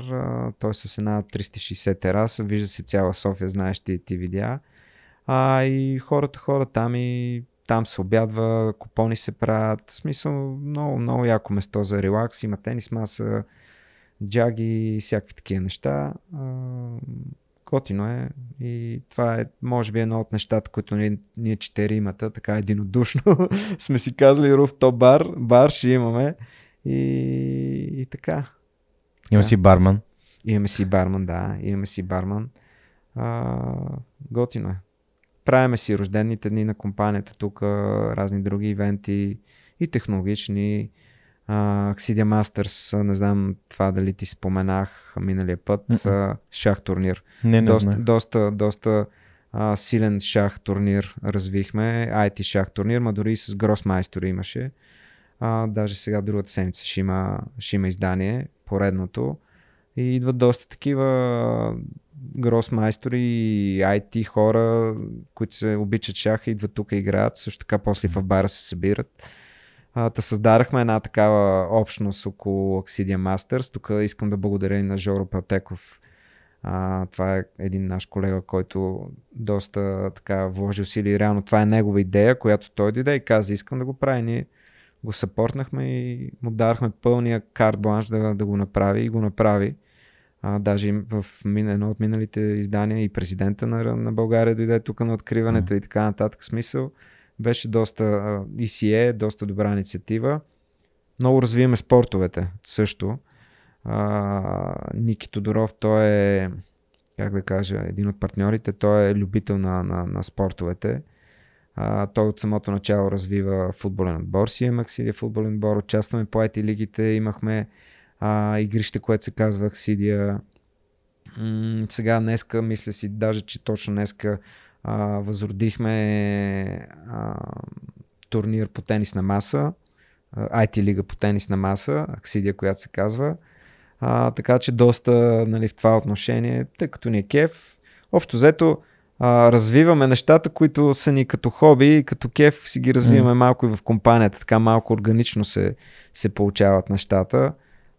За това видеото, което пуснахме, започва с това, с нашото хоби. И така. На всеки един от вас. На всеки един от нас, да. И то всъщност видеото започва с една голяма снежна планина. Да. Това е едно от твоите хобита, ски и сноуборд. Точно така, да. Това си говорихме с теб предишния път. Аз много обичам да карам ски. Дори една от моите мечти е някой ден да прекарвам поне няколко седмици годишно в Алпите карайки. Супер, да, и аз съм така. Аз Как се влюби, да? Да, как баща ми, благодарение на баща ми, още на 3 годинки, като съм бил, ме качил на ски. И всяка година ходихме, тогава беше възможно да се ходи на Витоша, да се кара. Всяка събота и неделя, боже, ходихме горе и карахме. И то само до определено време с колите, след това се появяваше. Ами не, то ние ходихме на лифта, на Симеоновския лифт, ходихме надолу и с него се качахме. То даже това не беше, сега като се замисля, много разпространено с колите. Отиваме си на лифта. На конярника отзад баща ме водеше. И там, и там сме ходили на конярника. Да, там си трябва кола, да. Но най-вече си ходихме на Алеко, на стената, на Романския, на Лалето и така нататък. Та смея да кажа, че доста, може би това е едно от нещата, които владея най-добре. Ските. В един момент обаче, както и преди си говорихме, реших, че трябва някаква промяна и нещо ново, да разнообразя и да джъмпа в нещо ново. Та със сина ми си говорихме, дай да се пробваме сноуборд. Преди 4 или 5 години го направихме това нещо. И така се заребихме, че от тогава почти не съм се качвал на ски. И в момента си карам основно сноуборд. Но, нали, то едното е спорта, който доставя голямо удоволствие. Другото е пък и планината, допира с планината, ходене в планината, гледките, времето, дори това да отидеш някъде да ти замръзне брадата от студа е кеф, защото някакси се чувстваш жив, усещаш природата и така нататък. Та, да, това ми е хобби, и ските, и сноуборда, и продължавам да го развием. И да се опитам да ставам по-добър в сноуборда. Каза, че обичаш и да се разхождаш в планината.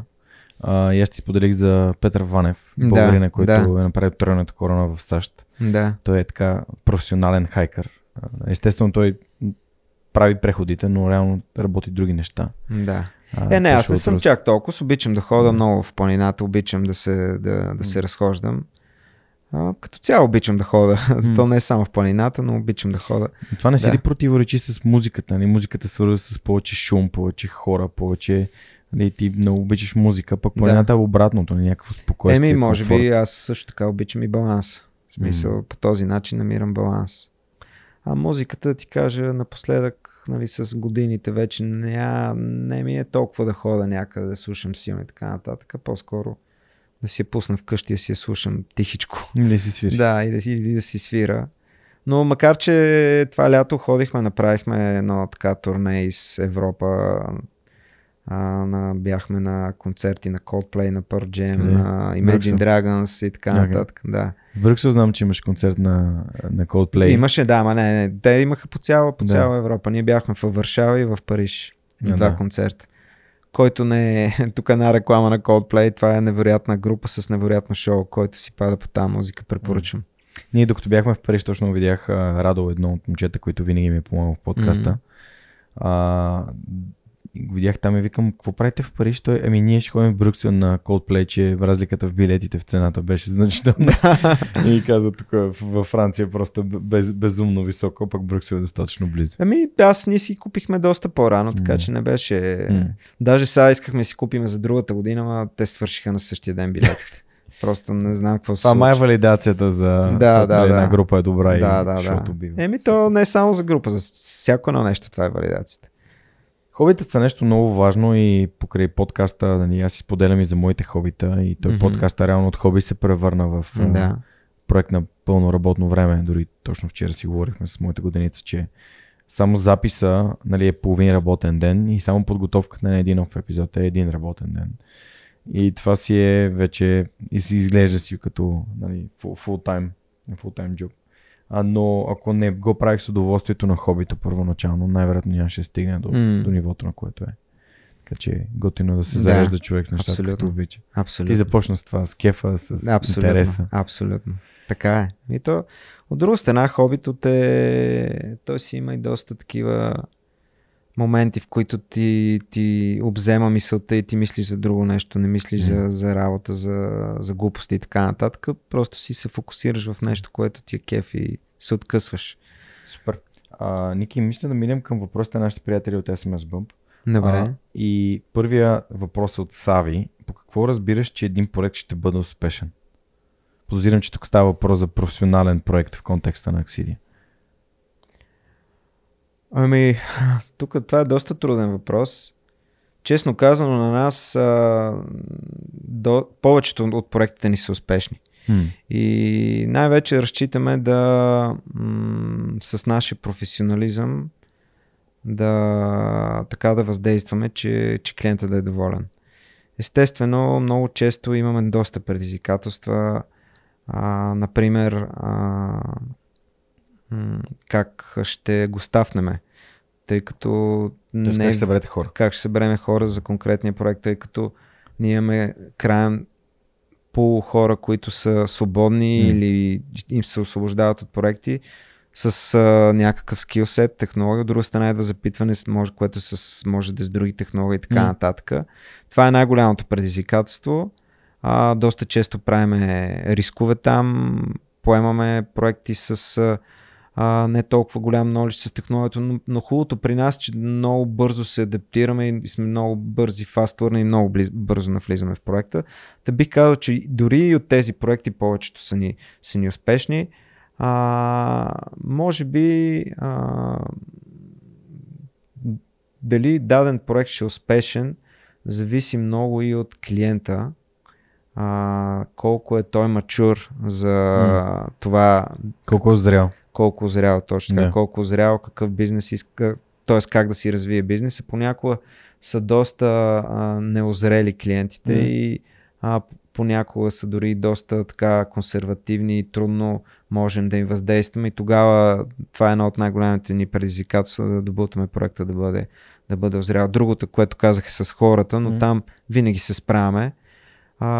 Не се притесняваме изобщо от технологията, дали ще ги научим, дали ще се справяме от качеството на кода и така нататък. Общо взето тук сме много силни и клиентите винаги са доволни, пък и това е един от основните ни канали да дадем екстра майла на клиента, така че той да е доволен от нас и да ни препоръчи да наведе друг клиент. Това не е най-основният канал от нови клиенти, рефърала на клиентите ни, пък и мотото ни Exceeding Expectations, ние, нали, това е нещо, което се стремиме да направим. Да, не те питах откъде идва името на Exceeding, ама след малко ще... Да. Супер. Да, това е по принцип най-устойчивия маркетинг, нали, препоръка от останалостта. Да. Добре, а следващия въпрос е от Румен. Какви умения трябва да притежава един менеджер? Опитът на терен помага ли? Трябва ли да има технически умения на едно ниво с хората, които управлява? Да е по-добър експерт или е достатъчно да се вслушва в техните нужди? Всичкото изброено при нас трябва да го има. Определено, ние така... Сега то много зависи според мен от бизнеса, от начина по който е разгърнат бизнеса, как оперират компанията и така нататък, какъв трябва да е менеджера. Има компании, в които така са си структурирали екипите, че не е толкова необходимо менеджера да има технически умения, колкото хората под него. Но при нас така сме го сетъпнали, че от една страна всичките, които стават менеджери, инженеринг менеджери, са минали отдолу и са били програмисти и са доста добре технически запознати. От друга страна, нали, са хора, които сме идентифицирали тяхните лидершип умения, хора, които могат да ръководят не само проекта, не само клиента, но и хората и да управляват хората от гледна точка на техните мотивация, желание за развитие и всякакви други желания. И това е нещо, което е много важно и искаме да развиваме сред менеджерите ни, да могат да развият техните soft skills, leadership soft skills. Uh-huh. Как да дават обратна връзка, как да мотивират хората си, това, което казах. Съответно, разбира се, и тайм менеджмент и така нататък, но специално при нас, за да си един добър менеджер, говоря за инженеринг, защото ние имаме и други менеджери, маркетинг, HR и така нататък, които, разбира се, и те са минали по стълбицата, трябва да са много добре технически подготвени и да са подготвени с нашите процеси, с нашия стил на работа. Супер, благодаря ти. Благодаря на Румен за този въпрос. Следващия въпрос е от Митко. Какви са рисковете при управление на проекти, чийто мащаб надхвърля границите на една държава, на няколко екипа, на няколко продукта? Рисковете са, според мен, основният риск е процес и синхронизацията. Distributed Teams много често, когато са в различни държави, първото, което влияе е културата на конкретната държава. Малко или много културата много влияе в нашия бизнес. От друга страна, сега, ако една организация има еднакви процеси, може би това до някаква степен се митигира, но ако са различни организации с различни процеси, това също е доста голям челлендж, който трябва да се вземе в предвид. Така че може би това е културата и процесите. Имам любим цитат на Сет Годин. Culture eats strategy for breakfast. Да. Културата изяжда стратегията за закуска. Да. Твоите топ съвети за работа с колеги отвъд границите на България, пита Марчето. Топ съвети за... Да, не знам, колеги, дали си има предвид, вие не знам дали имате разработчици, които са извън България. Не, ние по-скоро клиентите са извън България. Разработчици имаме... Да адаптираме въпрос с клиенти извън България, защото вие реално колеги отвъд границите по-скоро. Топ съветите да се, ако могат да се слушат и в нашето мнение и да го взимам в предвид. Това е, както казах, има такива клиенти, които общо взето искат си тяхното и не се слушат, ама след това много често излиза, че трябва да направят това, което ние сме ги посъветвали. И другия може би основен съвет е да ни третират като партньори, а не като не като поредните поддоставчици или саплари на някаква услуга, а партньори, които реално можем да им помогнем във всяко едно нещо, така че да си оптимизират бизнеса и да станат по-ефективни и да върват напред. Това е моя подход към компаниите, с които ми партнират, казвам, че това са партньори, не са спонсори, не са компании, които наливат пари просто, защото е кул при мен. Абсолютно. Така че напълно те разбирам и не работя с компании, които имат някаква ясна идея точно какво точно трябва да се случи, защото трябва първо да се изговори, да се разбере. Да. Дали това изобщо влиза в формата, така че напълно те разбирам. Следващия въпрос е от Любомира. Как мотивираш екипа си в условията на дистанционна работа? Има ли някоя забавна история от първите месеци на изолация, които би искал? Аз мисля, че говорих по тази тема. Едното беше с тия приложения Дерикра, в другото с тия онлайн предаване и така нататък. Също така си правихме различни челенджи, смисъл, който някакъв челендж тип във Фейсбук, който събере повече лайка, печели някаква награда и така нататък. Правихме си доста такива неща. Направихме, между другото, нещо много важно, което е хубаво да го спомена тук, е Workation, така наречения Workation. Да.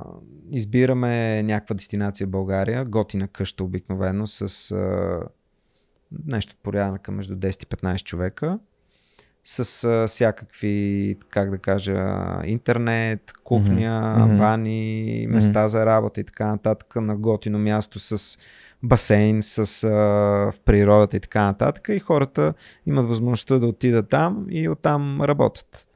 И от една страна, то workation, идват vacation и work.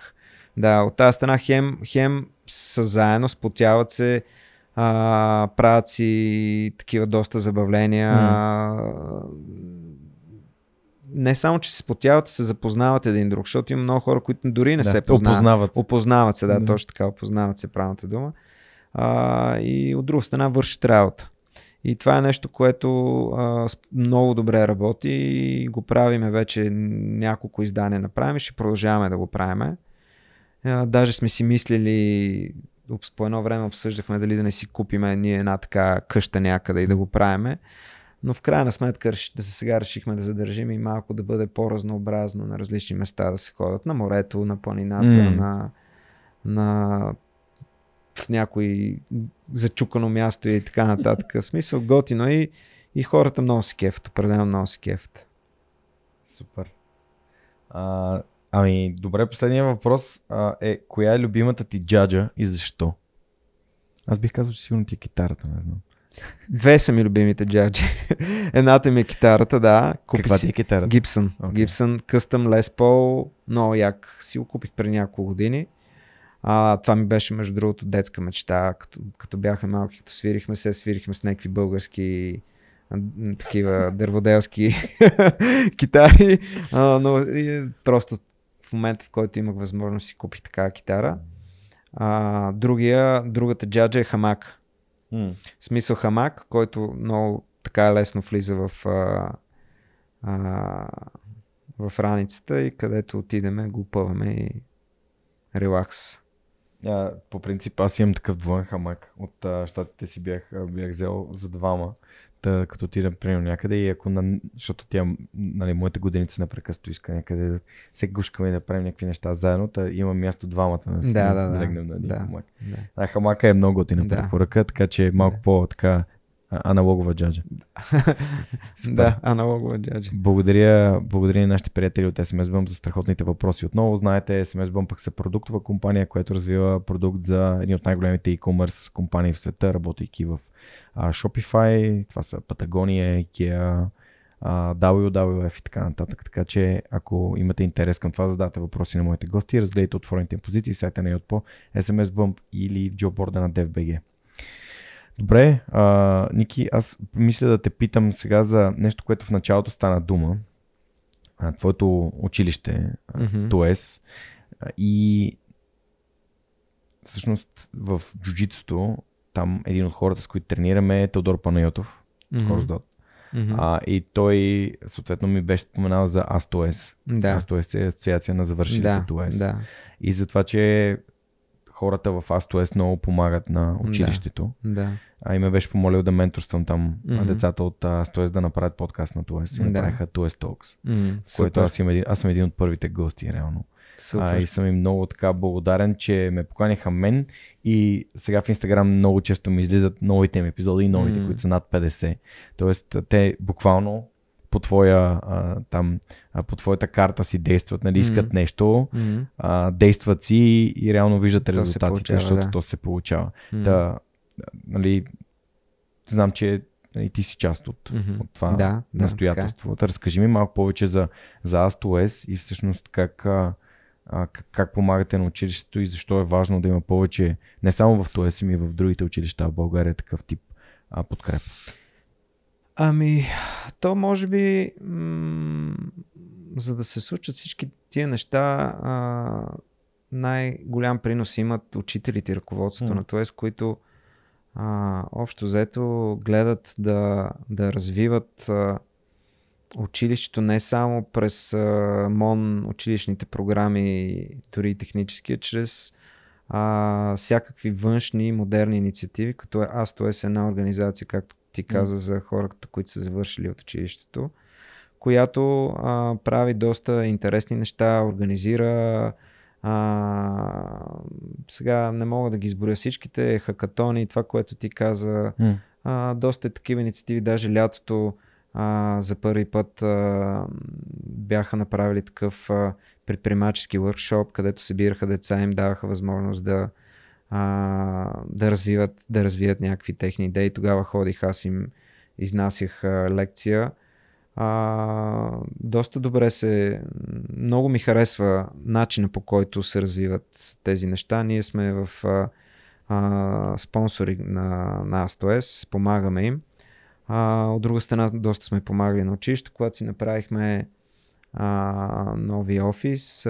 Почти цялото ни оборудване като мебели го дарахме на ТУЕС и те го използваха там в старото, че и сега, доколкото знам, вече е ремонтирано от тази година. Не знам дали е свършил ремонта вече, но нали, от тази гледна точка им помогнахме много. Също така ги бяхме вкарали един или два формата в IDC.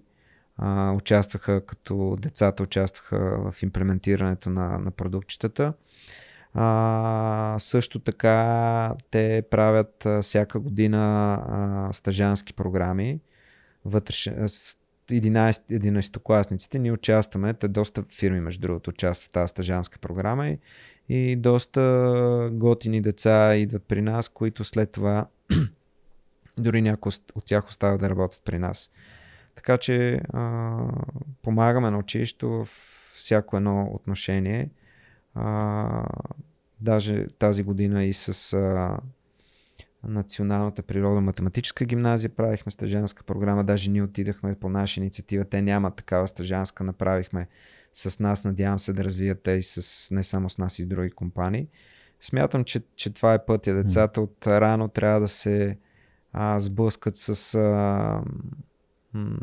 работния процес, да свикнат с него, да видят как се правят проектите, какъв е сетъпа, какви са ежедневните проблеми.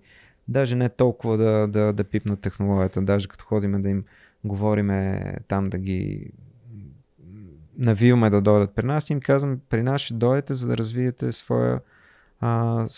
своите работни умения. В смисъл, защото това е най-важното. След това, имайки работните умения и начина, нали, процесите, като знаеш на работа, технологиите на днешно време според мен са просто един тул, с който си свършваш работата.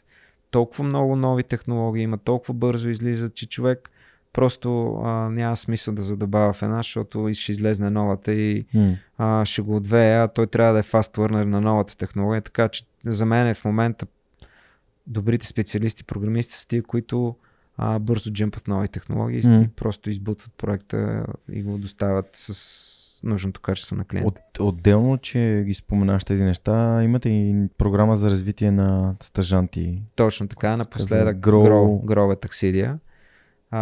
Тази година открихме тази програма, която вече в няколко направления развиваме. Даваме възможност на хора с не толкова голям опит да дойдат при нас, където в различното направление, дали ще е QA, дали ще е .NET, дали ще е Java, React или така нататък, ще може да се обучи, да изкара някакви курсове, където хора от нашата компания ги обучават и в същото време ще бъде прикрепен към някой проект. И на последно, не най-малко по важност, ще взима заплата за цялото това нещо. Така че изкарвайки няколко месеца по тази програма, човек има възможност да се квалифицира и след това, разбира се, ако намериме общи точки за работа, той си остава и идеята е да остане и да продължи да работи при нас. Супер, което е нещо, което, нали, се чудя, но всяка компания таргетира по различен начин и покрай... Наскоро миналата седмица разговорен беше с Петър Шарков от ученическата, училищната Телерик академия. Да. Говорил съм и с, естествено, и с Наков, и с хора, които създават, нали, академии, обучения за девелопери, не само, естествено, което си е част от екосистемата. Тя има нужда от Абсолютно. Според мен е толкова голям деманда и толкова е голямо търсенето на хора, че специално в България, не само и България, че самите университети не смогат. Да. За съжаление, доста от студентите ни вече, всъщност то не е за съжаление, то няма лошо да отира да учат в чужбина. Много от тях отиват да учат в чужбина, но за съжаление много от тях не се връщат. Да. И така малко губиме и такъв тип кадри, които биха могли. И затова бизнеса ни малко, нали, от една страна е с частните академии, които ти спомена, от друга страна всяка една компания се опитва да намери нейн си начин, който да го развие това нещо и да обучи хората. И това е нашия начин просто. Да. Супер, много се радвам, че го имате. Аз го видях това в LinkedIn под един пост. на Ани, която познавам от канал 4, където им бях ментор на техния подкаст. Супер! Така че, нали, света е супер, супер малък. Сега искам да ти насоча вниманието към въпроса на нашите приятели от Супер Хостинг, а именно как уебсайта на Аксидия помага в контекста на бизнеса. Защото до сега са ми гостували физически лица и на тях малко или много уебсайта им помага за по по-различен начин. Ами нашия уебсайт си е... Айде да започнем малко по-далече. Според мен всяка една уважаваща се IT компания, нали, аз бих говорил за уебсайта на IT компаниите, е необходимо да има хубав сайт, защото сега това е все едно да си обощар и да продаваш или да таковаш да нямаш къде да магазин, къде да си покажеш услугата. И трябва да го направиш хубав. Определено това е нещо, което винаги сме държали, даже няколко версии сменихме от самото начало, сайта ни да изглежда доста професионален, т.е. той да по някакъв начин да отразява и нас, нашата ценност и начина, по който си вършиме работата, да е максимално информативен, човек да може лесно да се ориентира и да види с какво се занимаваме. Също така през сайта ни могат да кандидатстват новите ни колеги. Колеги може да се кандидатства за работа, грове такси могат да се кандидатства, последни новини могат да се научават и така нататък. Може да, нали, човек като отвори сайта да разбере с какво се занимава компанията. В крайна сметка една от основните, те са две основни цели на сайта ни е да може клиент да ни намери, което означава, че трябва да е доста добър като Search Engine Optimization и така нататък. И от друга страна пък да може хората, които искат да кандидатстват да работят при нас, да си казват, това е яка компания, що не. Това е нещо като дрехите. Като дрехите, смисъл, какво беше, изпращате по дрехите, посрещате по дрехите, да изпращат по това, какво можеш и къв си. Така че, общо взето, това е лицето ни и смятаме, че е доста важно нещо за нас. Питам те, защото, нали, Супер Хостинг се опитва да помогне на 100% от българските бизнеси да бъдат онлайн. Защото, нали, не всички подхождат толкова отговорно към дигиталното си присъствие, пък в наши дни може да е безкрайно полезно това да те намират хора и свърх човека нямам две мнения по въпроса, например. Общо заето, да, дигитализацията, това е нещото, което доста му се даде акцент след COVID-а. Нали, в този режим на работа няма как. Очевидно с този хибриден режим на работа това е, може би, новото нормално. Ще видим до кога ще продължи. Трябва си дигитализацията, което е хубаво, както за тях, така и за нас, тъй като имаме повече работа и повече клиенти. Супер. И само искам да завърша, че нашите приятели от Супер Хостинг BG съответно са направили толкова детайлна информация, са събрали в техния блог, точка на блог Супер Хостинг BG, и с помощната им страница с Help Супер Хостинг BG можете буквално да научите как да създадете собствен сайт. Разбира се, с помощта на тяхната техническа поддръжка, където винаги, ако имате въпроси, може да ги адресирате. И им благодаря за това, че подкрепят Свръхчовека от доста повече време, отколкото имат въпроса, но сега, нали, всяко нещо си идва на място и с времето. Така че още един път благодаря на прекрасния екип на Супер Хостинг БГ за супер партньорството, което имаме. Ники, мисля, че сега е добър момент, като заговорих за блогове и за информация, да те попитам за книгите. Това е един от най-така задължителните, така се каже, въпроси и теми защо в подкаста. Има ли книги, които би препоръчал, било то за това как да станеш по-добър в развитието на бизнеса като предприемач, или като, защо не, като девелопър, или пък просто има книги, които сте дали много, може да се разбира си художествена литература, просто ценни книги, които сте помогнали? Това е един интересен въпрос. Обичам да чета. Обаче, то някакси не ми... то не е хубаво да се казва, не ми остава време. Напоследък повече време ми остава. Чета. Книгите са ми помогнали в много обстоятелства. Аз повече обичам да чета такъв тип напоследък по-психологично насочени книги. Даже тази книга, която с тебе си говорихме, Седем навика на на високото ефективните хора, да.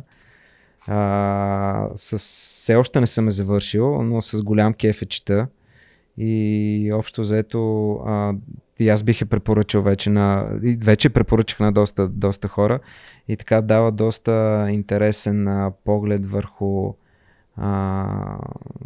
това как човек да развива правилно своите навици и това, което се говори. Така че тази книга определено е нещо, което много така ми харесва и ми опонира, тъй като така адресира доста от нещата, които съм се сблъскал в живота и начина, по който трябва да се правят. Може би Малкият принц ми е любимата книга към художествена литература. Даже напоследък скоро купих по едно издание на децата ми да си я четат и да си я държат в задния джоб. Това е пък, нали, книгата, която така доста адресира неща, свързани с живота. Дори надявам се и децата да го разбират. Доста така има един писател, Уилям Уортън, не знам дали си го чул, Пилето. Препоръчена ми от Иво Иванов между тази книга и я прочетах с огромен интерес. Да, всичките му, има една друга татко, която... Да, имам я, но не съм я чел. Да, тя също, общо взето цялата поредица от книги, много ми харесва този писател, така доста са ми интересни. Сега човека, който продаде монах, който продаде Ферари. Не ги помна като имена, това по ключовите думи се ориентирам. Ориентира се, това е също така интересна книга. Също така Storytel, напоследък слушам Storytel и доста такива книжки ми минаха и слушах, така че определено имам неща, които човек може доста да научи от книгите, но според мен има и неща, които могат да го объркат. Защото в крайна сметка книгата е като интернет, според мен. Можеш да намериш всякакви мнения и всякакви истини. Така че книгата просто дава истината на писателя. И ако на тебе ти потвърждава твоите, да благодаря, ти потвърждава твоите мисли, за тебе това става истината, това става, нали, книгата, но има някои, които пък обратното, явно истината на писателя е нещо друго и там даже не мога да издържа да чета книгата. Напоследък, за съжаление, много бързо заспивам, като отворя книгата. Защото това е хубаво. Хора се оплакват, че не могат да заспят. Да, заспивам бързо и така. Общо взето това е. Страхотни препоръки. С книгата, с книгите. Благодаря ти. Седемте навика на високо ефективните хора е една от най-фундаменталните книги, които аз съм чел. Не случайно аз така нагалено и казвам учебникът. Учебник, определено като учебник. Той може да е учебник за бизнес, всъщност свръхчовек е построен върху четвъртия навик, винаги мисля печелиш, без да имам никакъв опит подобно на теб. Нали? Просто си казах, ако направя проект, който всички печелят, които участват в него, то това би било перфектния бизнес кейс, перфектния бизнес начин да се изгради нещо от нищо. Без да имаш аудитория, без да имаш име, без да имаш опит, просто правиш неща, които са полезни на всички. Така че ти благодаря за страхотните книги.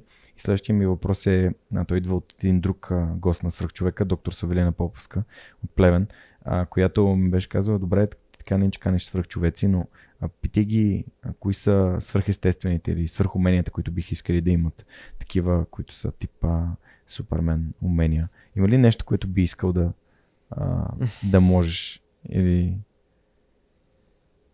Супермен умения, такива, преди да летиш, такъв тип умения. В смисъл неестествени, свръхестествени. Не, естествените умения са, нали, има хора, които казват, че са много целеустремени, много са постоянни, много са трудолюбиви, но точно това е, че е една друга гледна точка, която е извън реалността, нали, това е някаква фантазия, което и в контекста на малкия принц също може да бъде разгледано. Ами може би, не знам дали това може да се разглежда като свръхумение, ама да може да се телепортираш. Звучи супер. Да. Ако мога, даже много често съм си го мислил, ага ти сега тук толкова време пътувам, такова часове, не мога ли да се телепортирам и да... Защото, нали, първо си замислих да летиш, ама ти като летиш пак... Времето си върви. Времето си върви. Може би ако летиш с някаква скоростта на светлината, тогава да. Вече ако излезнаме на това свръхумение, може и така да се получи цялото това нещо. Това е готино свръхумение. Друго...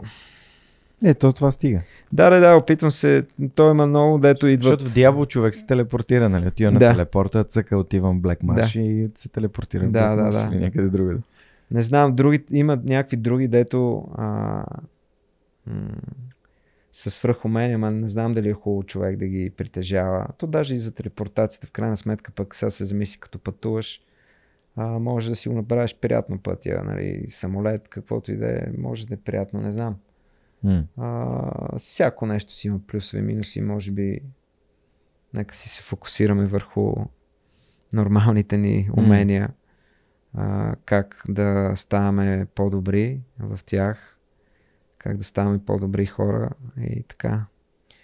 Преди малко си говорихме за ценностите. И според мен, нали, едно от най-важните неща, които събират хора заедно и в контекста на теб и твоите съоснователи на Аксидия. Ти замисля ли си за твоите си ценности? Защото каза, че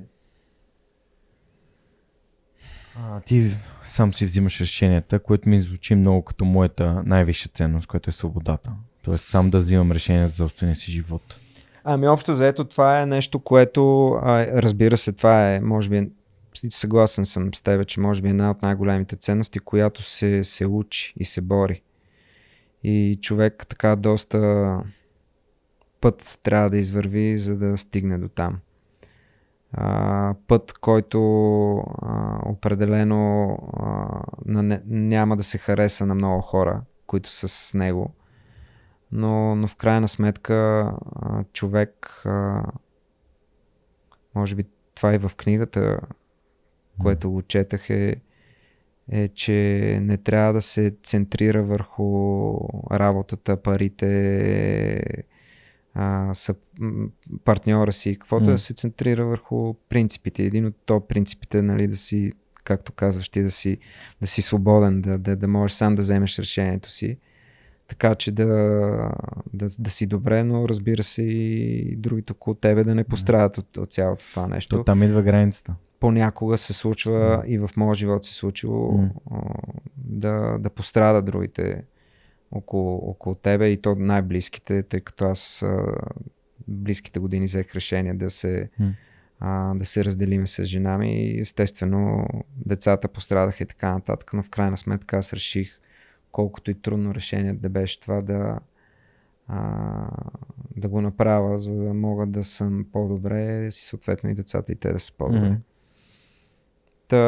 Доста, то едното е свобода да взимаш решения, но другото е да имаш смелостта да взимаш трудните решения.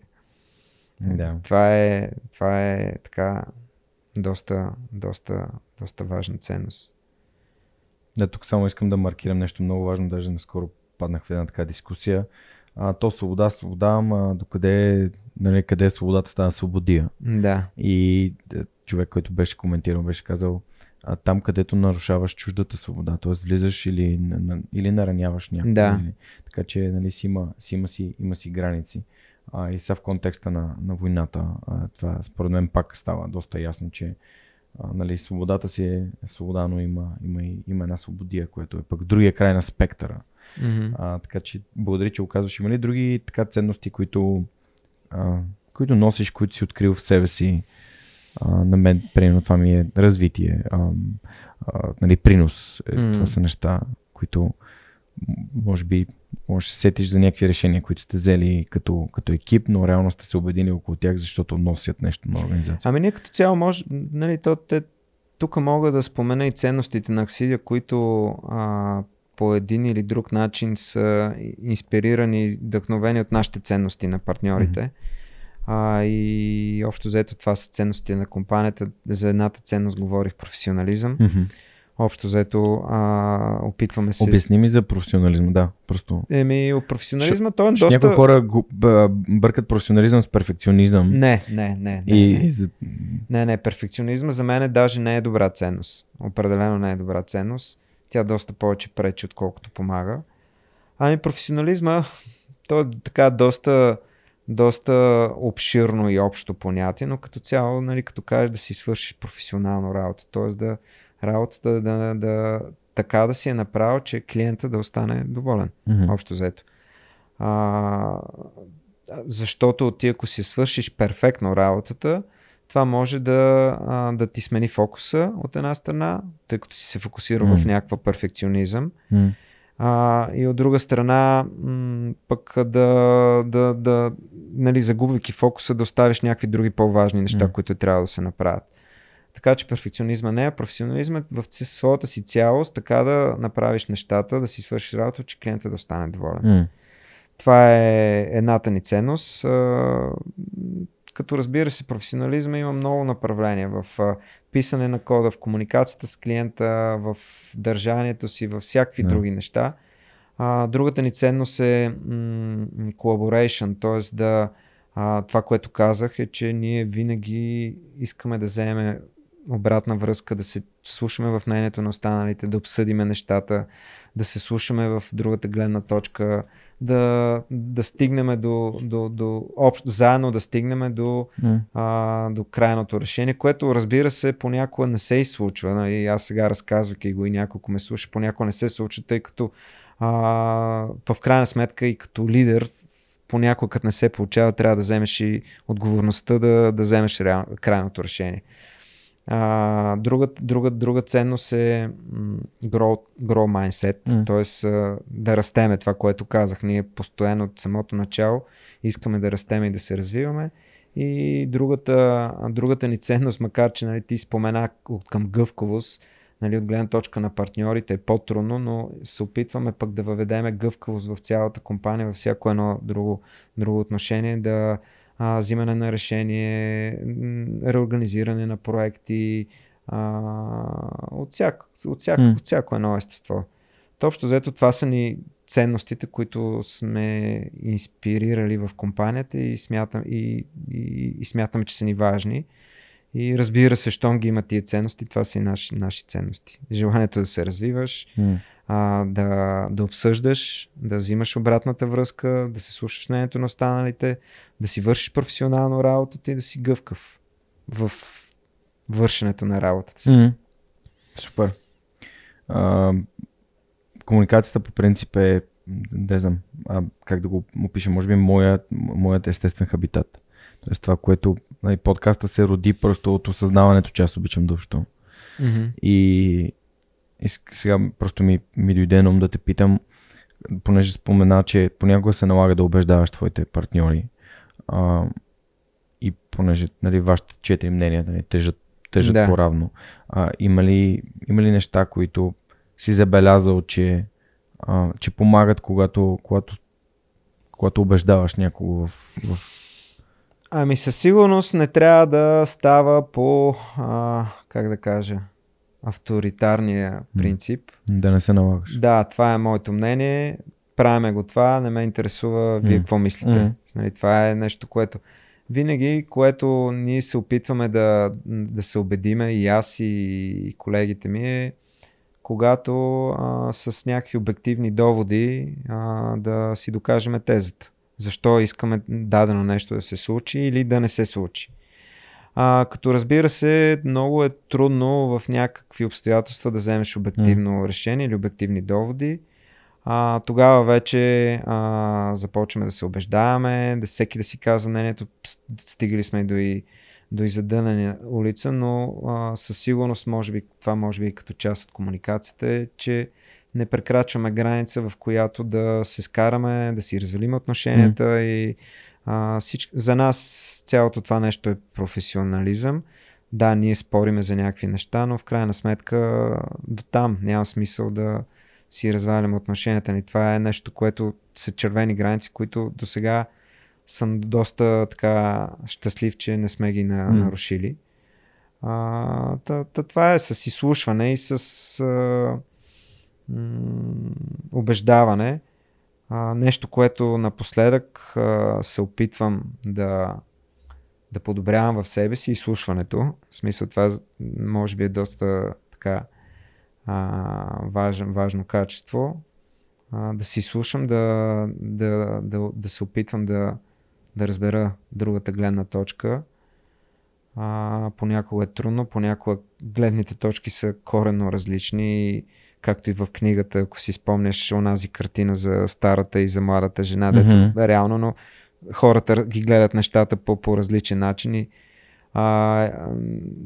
едното е да се опиташ да видиш картината от другата и страна, и от друга страна да се опиташ да убедиш с този, който комуникираш, че да види и другата страна, и той да види другата страна на картината и вече сам да си прецени общо взето кое е криво, кое е криво, кое е право, но кое е кое е гледната точка, кое е правилната гледна точка за всеки един човек. Така че да, това е общо взето. Спокойно, с убеждаване, изслушване и така. Да, не е rocket science, не е наука, ракетна наука. Не е наука, определено. Аз дори миналата година в ASTEA.conf ме бяха поканали да говоря именно за това, за как да се разбираме по-добре. И едно от нещата, които маркирах просто е, че в общия случай, когато общуваме, чакаме другия човек да свърши да говори, за да можем да започнем ние да говорим. И това изслушване, подкаста много ми помогна да се науча да изслушвам, защото знам, че каня много по-умни, много по-успешни хора от мен. И ако не им дам възможността да споделя това, което иска да кажа, то тогава аз губя и моята аудитория губи. Така че по-добре да слушам внимателно, да си водя записки, както правя, и да задавам въпроси по нещата, които са ми направили впечатление. Здравейте! Прекъсваме подкаста за кратко, за да можем аз и Георги Спасов, един от съоснователите на LimeChain, да разгледаме следващия въпрос, свързан с блокчейн, и да му отговорим. Благодаря ви! Здравей, Даш! Радвам се, че отново ще споделиш своите знания и опит, свързани с блокчейн технологията Web 3.0. Готов ли си за следващия ни въпрос? Винаги. Този въпрос свързан с гейминга. Аз съм един много запален геймър и е до някъде въпрос, на който сме отговаряли. А именно как Web3 ще промени гейминг индустрията. Обаче, тъй като ние вече сме отговаряли в предишния епизод на този конкретен въпрос, искам да те попитам как настоящите игри биха могли да използват този ефект на Web 3.0, или те абсолютно не могат да бъдат променени единствено и само в новите игри, тези, които са създадени върху технологията, ще можем да виждаме такива положителни ефекти, като прехвърляне на артефакти от една игра към друга и не само. Здрасти, Даш. Супер въпрос. Това е много, много добре. Значи ние все повече сме говорили за нови игри и за новото статукво, когато става въпрос за игри. Там въобще това, което си говорихме, е, че всъщност новите игри те могат направо от ден 0 да заложат тези нови постулати на Web3 света и това да са техни всъщност предимства и могат да стават по-добри от други съществуващи игри, които не ползват Web3 света. Но могат ли да направят нещо съществуващи игри, така че да навлезат в Web3 света и да се възползват от Web3 света? И всъщност, според мен, отговорът е да, а въпросът е дали искат. Дали им изнася това цялото нещо. Защото ако те искат, технологично може да се направи. Технологично абсолютно няма никакъв проблем да се направи. Те могат да внедрят блокчейн, могат да внедрят NFT-та в техните игри без абсолютно никакъв проблем. Но тези игри обикновено те са оперирани по начин, по който това не е дори желано. По добри или може би не толкова добри причини. Добрите причини са, че всъщност те вече имат някаква изградена база от играчи, които те те знаят какво да очакват от играта и всъщност грандиозни промени, като вкарване на неща от сорта на wallet или NFT-та и така нататък, може всъщност да бъде толкова голямо и различно, че да ги отблъсне от самата игра. А друго нещо, което съществува, се забелязва, е, че всъщност когато играта Web 3, много често дори и крайният резултат от тази игра, като печалба и така нататък, той е споделен с потребителите, докато голяма част от игрите все пак са направени така, че първоначалните създатели или инвеститори да вземат максимално много от този профит, а не задължително играч. Те печелят от времето за игра на играча, а не играча печели от времето за игра на играча. И това да е нещо, което чисто на философско ниво, дали те искат да го променят, също не е много ясно. Така че на мен ми се струва сравнително трудно, особено големи игри с много играчи да преминат на Web3, към Web3 света по тези две причини, но пък все пак, всяко нещо има крайен срок на годност и би трябвало, ако новите игри се базират на Web3, в един момент всъщност това да стане нещо, което е нормално, игрите да имат Web3 и да са по-добри от текущите. Супер! Благодаря ти много за отговор на този въпрос и ще се видим следващата седмица. Чао! Благодаря на LimeChain за това, че подкрепят Свръхчовека, а на вас ще бъда много благодарен, ако ми изпратите въпроси, свързани с блокчейн, криптовалутите или изобщо свързано с Web 3.0, които можем в последствие с екипа на LimeChain да отговорим и да помогнем на вас. Благодаря и приятно слушане на настоящия епизод. Ники, сега е момента да ти издам и въпрос на нашите приятели от Aula.bg, където обичайно си снимаме епизодите на Свръхчовекът. Ванката Цукев не само е свръхчовек и много добър мой приятел. Какво правиш, за да развиеш своите професионални умения? Какво правя? Да. Какво правя за си? Добър въпрос. Вече с годините, реално с годините човек, докато е жив, развива своите професионални умения. Като че ли в момента съм малко по-фокусиран върху някакви други умения да развивам. Които даже може би по-нататък ще се разбере, но реално опитвам се да се предизвикам в някакви неща, които не съм ги правил преди, да видя дали мога да ги правя и така нататък. Тоест това са такива посоки, които напоследък тръгвам, което реално дори си е част от развитие на професионалните умения, човек да разширява кръгозора си от умения и да не се фокусира само в програмирането или така нататък, и в други неща. Разбира се, гледам да съм в крак с новите неща и в нашия бизнес. Доста често си чета сам. Споделяме знания с колеги, нали, това е нещо, което е доста важно и нещо, което споделих. Чрез споделяне на знания и опит, според мен това е най-доброто развитие на професионалните умения, поне на този етап, който съм аз в момента от кариерата си. За книгите казах, че е хубаво, но доста често заспивам на тях. Така, общо взето. Разширяваш си кръгозора с други умения. Да, с други умения. Това е много готино. Това е готина идея. Питам те, защото Aula.bg е най-големия портал за софтуерни обучения на български в България, за различни професионални софтуери и съответно дават възможност на хората, които се регистрират в Aula.bg да вземат 20 безплатни урока от софтуер по избор.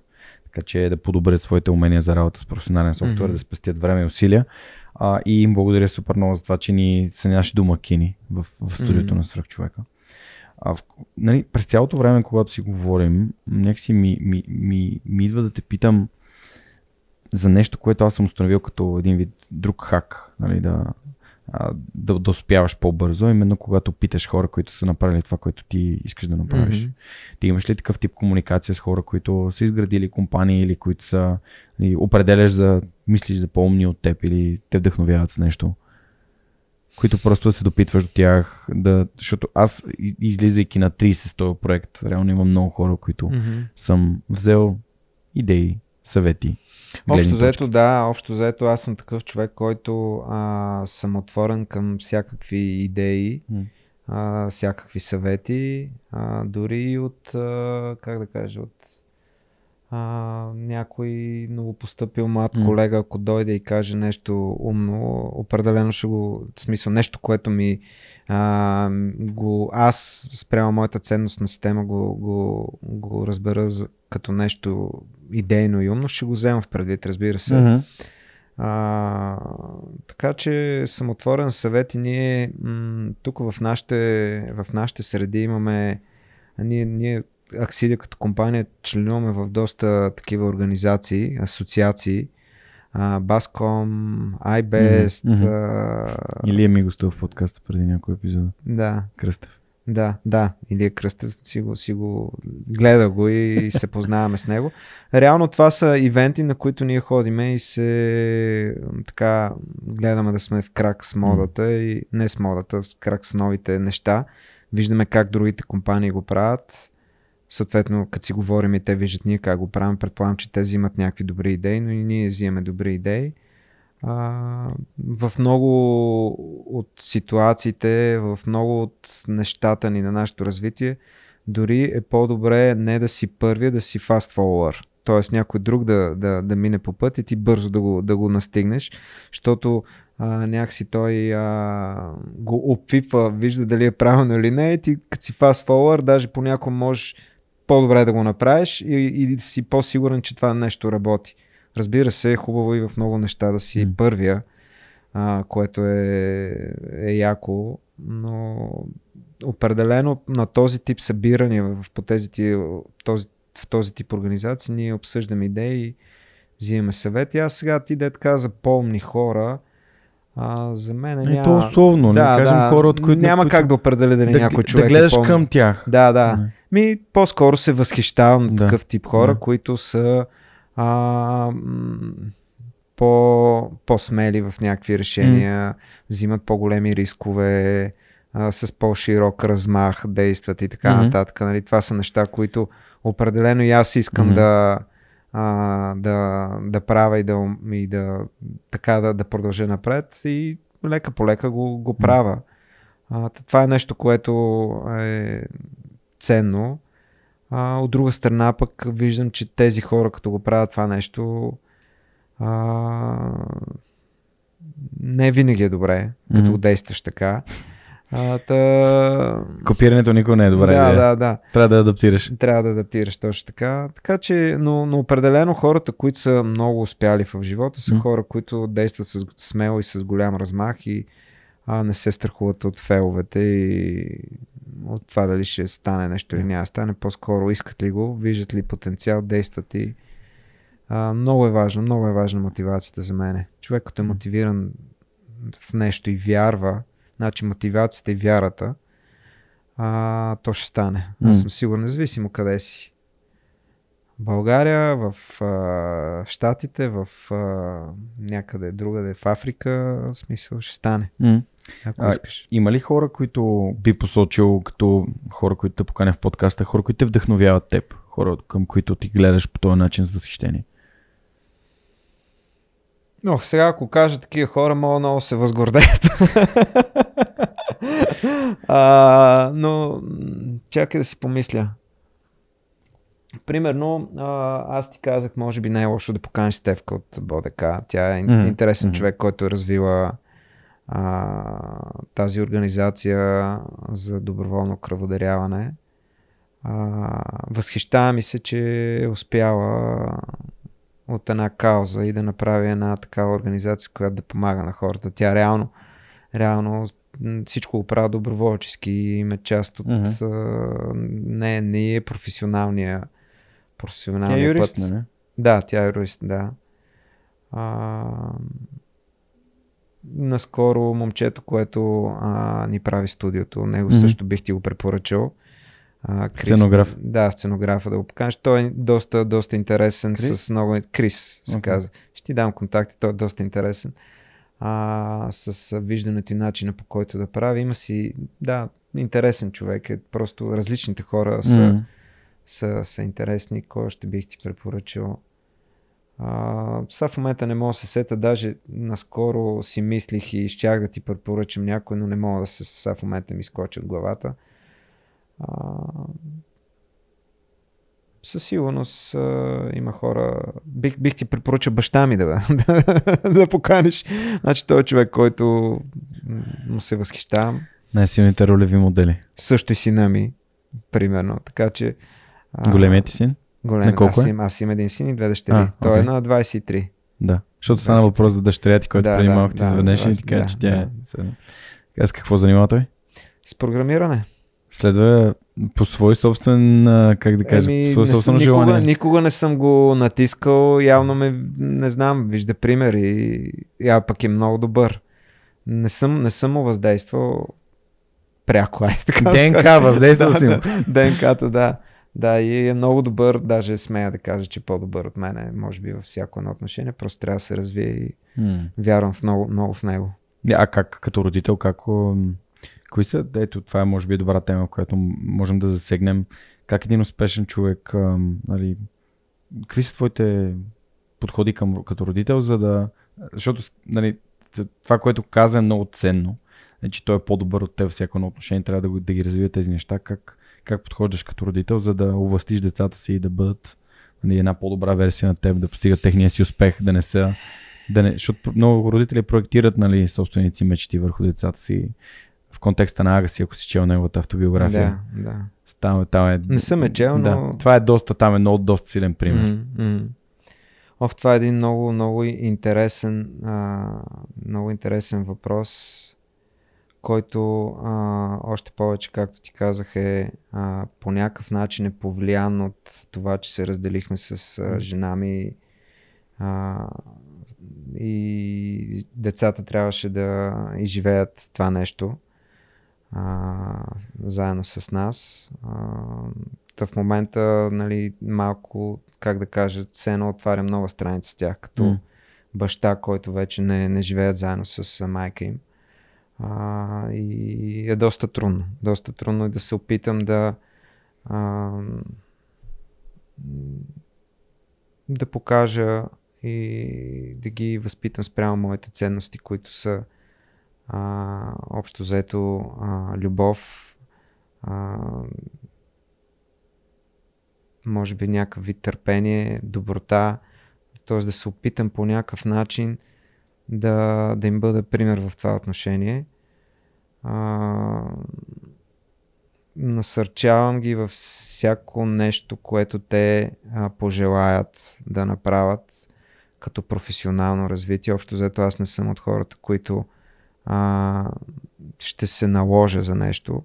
Общо взето те, когато си изберат някакъв път, аз общо взето ги подкрепям.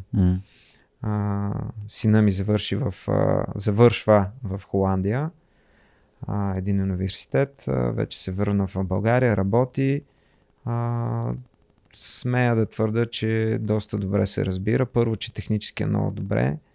От друга страна ми харесва, че имат доста така предприемачески нюх и съм сигурен, че един ден и той ще има негова си компания.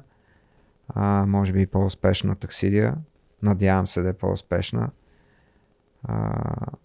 Дъщерите ми са още, нали, голямата ми дъщеря все още така си избира нейния път. Избрала е и тя университет в Холандия, ще подкрепа. Най-малката ми дъщеря очаква другата година, очаква да си избере, да си избере средно училище, къде да учи. Тя иска да се развива, иска да става дизайнер, интериорен или моден дизайнер, още не е решила, но иска в тази сфера. Докато голямата ми дъщеря повече в психология, комуникация, маркетинг, такъв тип науки. Тя е много така отдадена към каузите, подкрепя, т.е. не знам как да се изразя, тя е против глобалното затопляне и се опитва по всякакви начини да помага. Тя определено може би ще бъде човека, който ще се занимава с такъв тип инициативи, обществени каузи и така нататък. Малката ми дъщеря пък, тя според мен ще стане много твърдо изявен лидер. От сега проявява доста лидерски умения. Ще видим как ще се развие нейния братовче. Даже веднъж на една семейна сбирка каза: Бори, ти ще управляваш света някой ден. Доста е трудно. Понякога съм неразбран. Понякога и те, и на тях им е, трябва да видят и да се опитат, им се налага да опитат да разберат две различни гледни точки, което е доста трудно, но в крайна сметка това е избора, който съм поел и който действаме. Но се опитвам в крайна сметка чрез моите действия да им дам пример как трябва да отстояват себе си, как да следват свободата си, как да върват напред. Аз те разбирам доста добре, защото всъщност моите родители се разделиха, аз бях на 16, така че и брат ми беше на 6. Отгледал съм го общо взето и съм бил в такъв тип, нали, динамика, която е малко по-специфична. Но това, което ти казваш за примера, за мен е абсолютно най-важното. Нали? Без значение дали в или извън семейството ни. То личен пример от бащата и от майката е много, много важен. Понякога децата не го възприемат на момента. Да. Но аз съм сигурен, че дълбоко в тях това нещо остава и някой ден, даже аз неща, които съм им говорил и те са ги отричали напълно, а после те ги споделят и стига до тях. Да, стига до тях. Така че вярвам в това нещо и надявам се да им помага. Преди малко сподели за късмета. И в началото на разговора ни основно. За това, че, ти вярваш ли в късмета? Защото каза, че нали, той малко или много е предизвикан, но вярваш ли в случайността? Така, да? Защото много хора вярват в това, че успеха си става на късмет. Но все пак... Нали има една приказка, че късмета отива при успелите хора или обратното ли? Късмета е където подготовката среща възможността. Да. Това ми е любим. Да. За мен е... със сигурност може би късмета си го има това нещо като късмет. Нали, като дума късмет. Но това нещо, което наскоро чух и вярвам в него е, че общо взето няма съдба. Човек с изборите изгражда съдбата си. И реално с изборите, които правиш в живота си, малко или много, дали ще са правилни или грешни, то живота ще го оцени това, но може би късмета е... нещо като оценката от живота, дали изборът ти е правилен. Не знам дали ме разбра. Да, това общо взето така го виждам. Малко като награда. Да, като награда. И общо взето, че си направил правилния избор. Може би всяко правило си има изключение, но нали, аз съм стигнал до този извод. Случвайки се към финала на нашия разговор, естествено няма как да не те попитам и за това, което съм замислил, а именно да обикалям училищата из България, да разказвам за срещите ми с хора като теб на учениците, за да могат те да знаят къде да намерят добри ролеви модели онлайн, защото все пак социалните мрежи са пълни с хора, които просто им продават някакви фалшиви мечти и фалшиви животи. А пък вие реално сте ти и другите 311 госта, над 300, защото аз съм гостувал в този подкаст няколко пъти. Сте хора, които сте извървяли собствения си път към успеха. Има ли нещо, което би искал да кажеш на учениците, които са в гимназия между 8 и 12 клас? Някакъв съвет, който да им дадеш? Или пък нещо, което според теб е хубаво да знаят? Или въпрос, който е хубаво да си задават? Нещо, което просто според теб е важно да стигне до тях? Да, може би бих им казал, че успеха не е само в това да имаш професионален успех. Тоест да направиш успешен бизнес, да просперира този бизнес и ти да си добре. Със сигурност това е успех, определено. Но също така успех е да възпиташ децата си добре, успеха да създадеш семейство, добро семейство, успеха да бъдеш добър, да помагаш на хората, да бъде оценявано това нещо от тебе, от тях по-скоро. Така че ако мога така да ги разделя на две, един е професионален успех, другия е личностен, да не слагат личност и успех на втори план. Дори бих казал по-скоро на първи план да го поставят или двете да върват ръка за ръка. Със сигурност аз може би в професионален план съм успешен, в друг не е толкова, но се стрема и там да постигна този успех. Моята ракета носител за това моя личностен и професионален успех се нарича Свръхчовека с Георги Ненов. Някакси откривайки го, просто някакси ценно разцъфнах в нещата, които правя. И съм благодарен и вярвам, наистина тия неща, които казваш, вярвам, че не можеш да си успешен само в професионален план. Да. И то си, защото нали, успеха е малко или много като щастието. Трябва да има. Ако не си щастлив в живота, който живееш, няма значение резултатите, които имаш. Абсолютно. Това, което си говорихме с теб, че смисъл на живота е щастието и човек. Аз много вярвам това. И не разбирам хората, които не вярват, че смисъл на живота е щастието и да бъдеш щастлив. Защото хората казват, че живота е страдание. Не знам. То между другото, това нито ти си го измислил или нито аз, че нали, смисъл на живота е щастието. Според мен много хора го отричат, защото го виждат като някакво клише.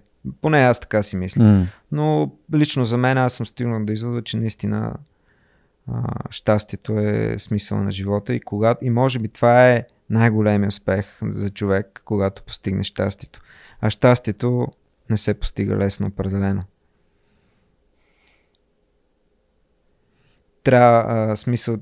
Човек прави много трудни решения, които могат да не са много добри за останалите и така нататък, но в крайна сметка човек е отговорен, единствено той е отговорен за щастието си. Никой друг. Може да поговорим малко повече по тази тема, защото аз изключително много вярвам в личната отговорност и в това, че добре. Всъщност нали, не се случват някакви неща за да се чувстваш зле и не ти се случват кофти неща, за да просто за да те депресират, защото може би има нещо за учене, за да може следващия път това да бъде успешно. Та, понеже ти го формира много добре, като ти си отговорен за своя си успех. И пак връщайки се в началото на разговора за това, че никой не е получил нищо на лото. Има ли някакъв момент в твоя живот, който ти осъзна, че от тебе си зависи, че твоите си решения и твоите си действия куват този успех? Има ли някакъв преломен момент или просто той е някакво натрупващо се осъзнаване? Натрупващо се осъзнаване. Аз съм на такава възраст, че мога да кажа, че минах тази криза на средната възраст. Общо взето това е тази криза ми помогна за цялото това осъзнаване. Но нали, общо взето кризите, трябва да благодарим на кризите, защото те ни помагат да вървим напред и да променяме нещата.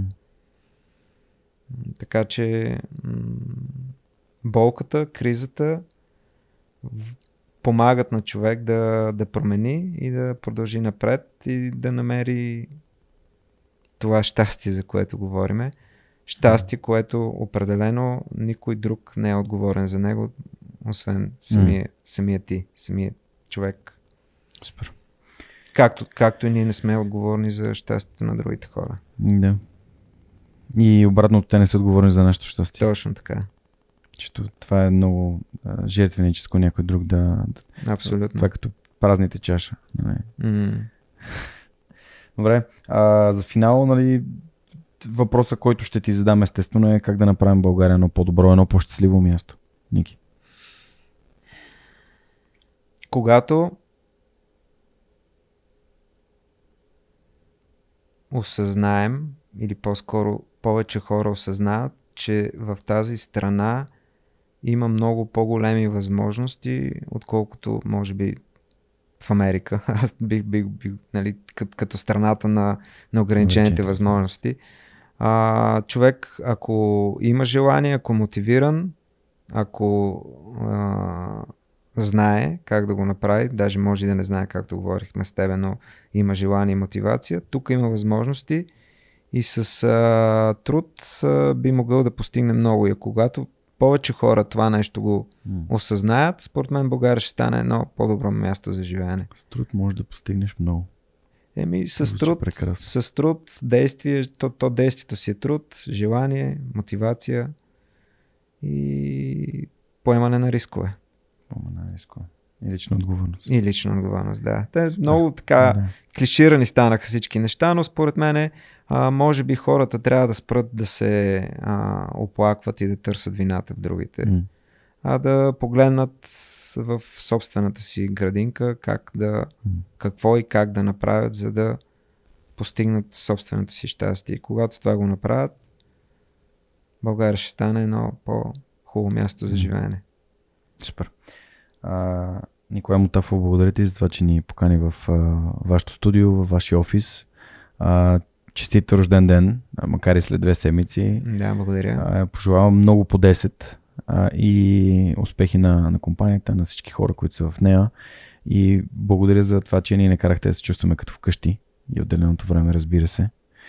За финал на нашия разговор аз искам само да помоля нашите слушатели и зрители да отделят от времето си едната неделя и да отидат да дадат своя глас, за когото те са преценили, защото смятам, че това е един от пътищата, по които можем да развием обществото си като такова, като ангажирано общество и съответно да искаме повече от хората, които ни помагат да се развиваме като държава. Това беше всичко от нас за тази седмица. Знаете как може да подкрепите Свръхчовекът с Георги Ненов, като идете на сайта, в горния десен ъгъл има бутона "Подкрепи ни", или просто може да споделите това съдържание с ваши приятели и хора, които според вас биха имали полза и биха се вдъхновили от разговора с Ники Мутафов, един от съоснователите на Аксидия. Това беше всичко от нас за тази седмица. Благодарим ви, че сте отново Свръхчовекът с Георги Ненов и историите, които вдъхновяват. До следващия път. Чао!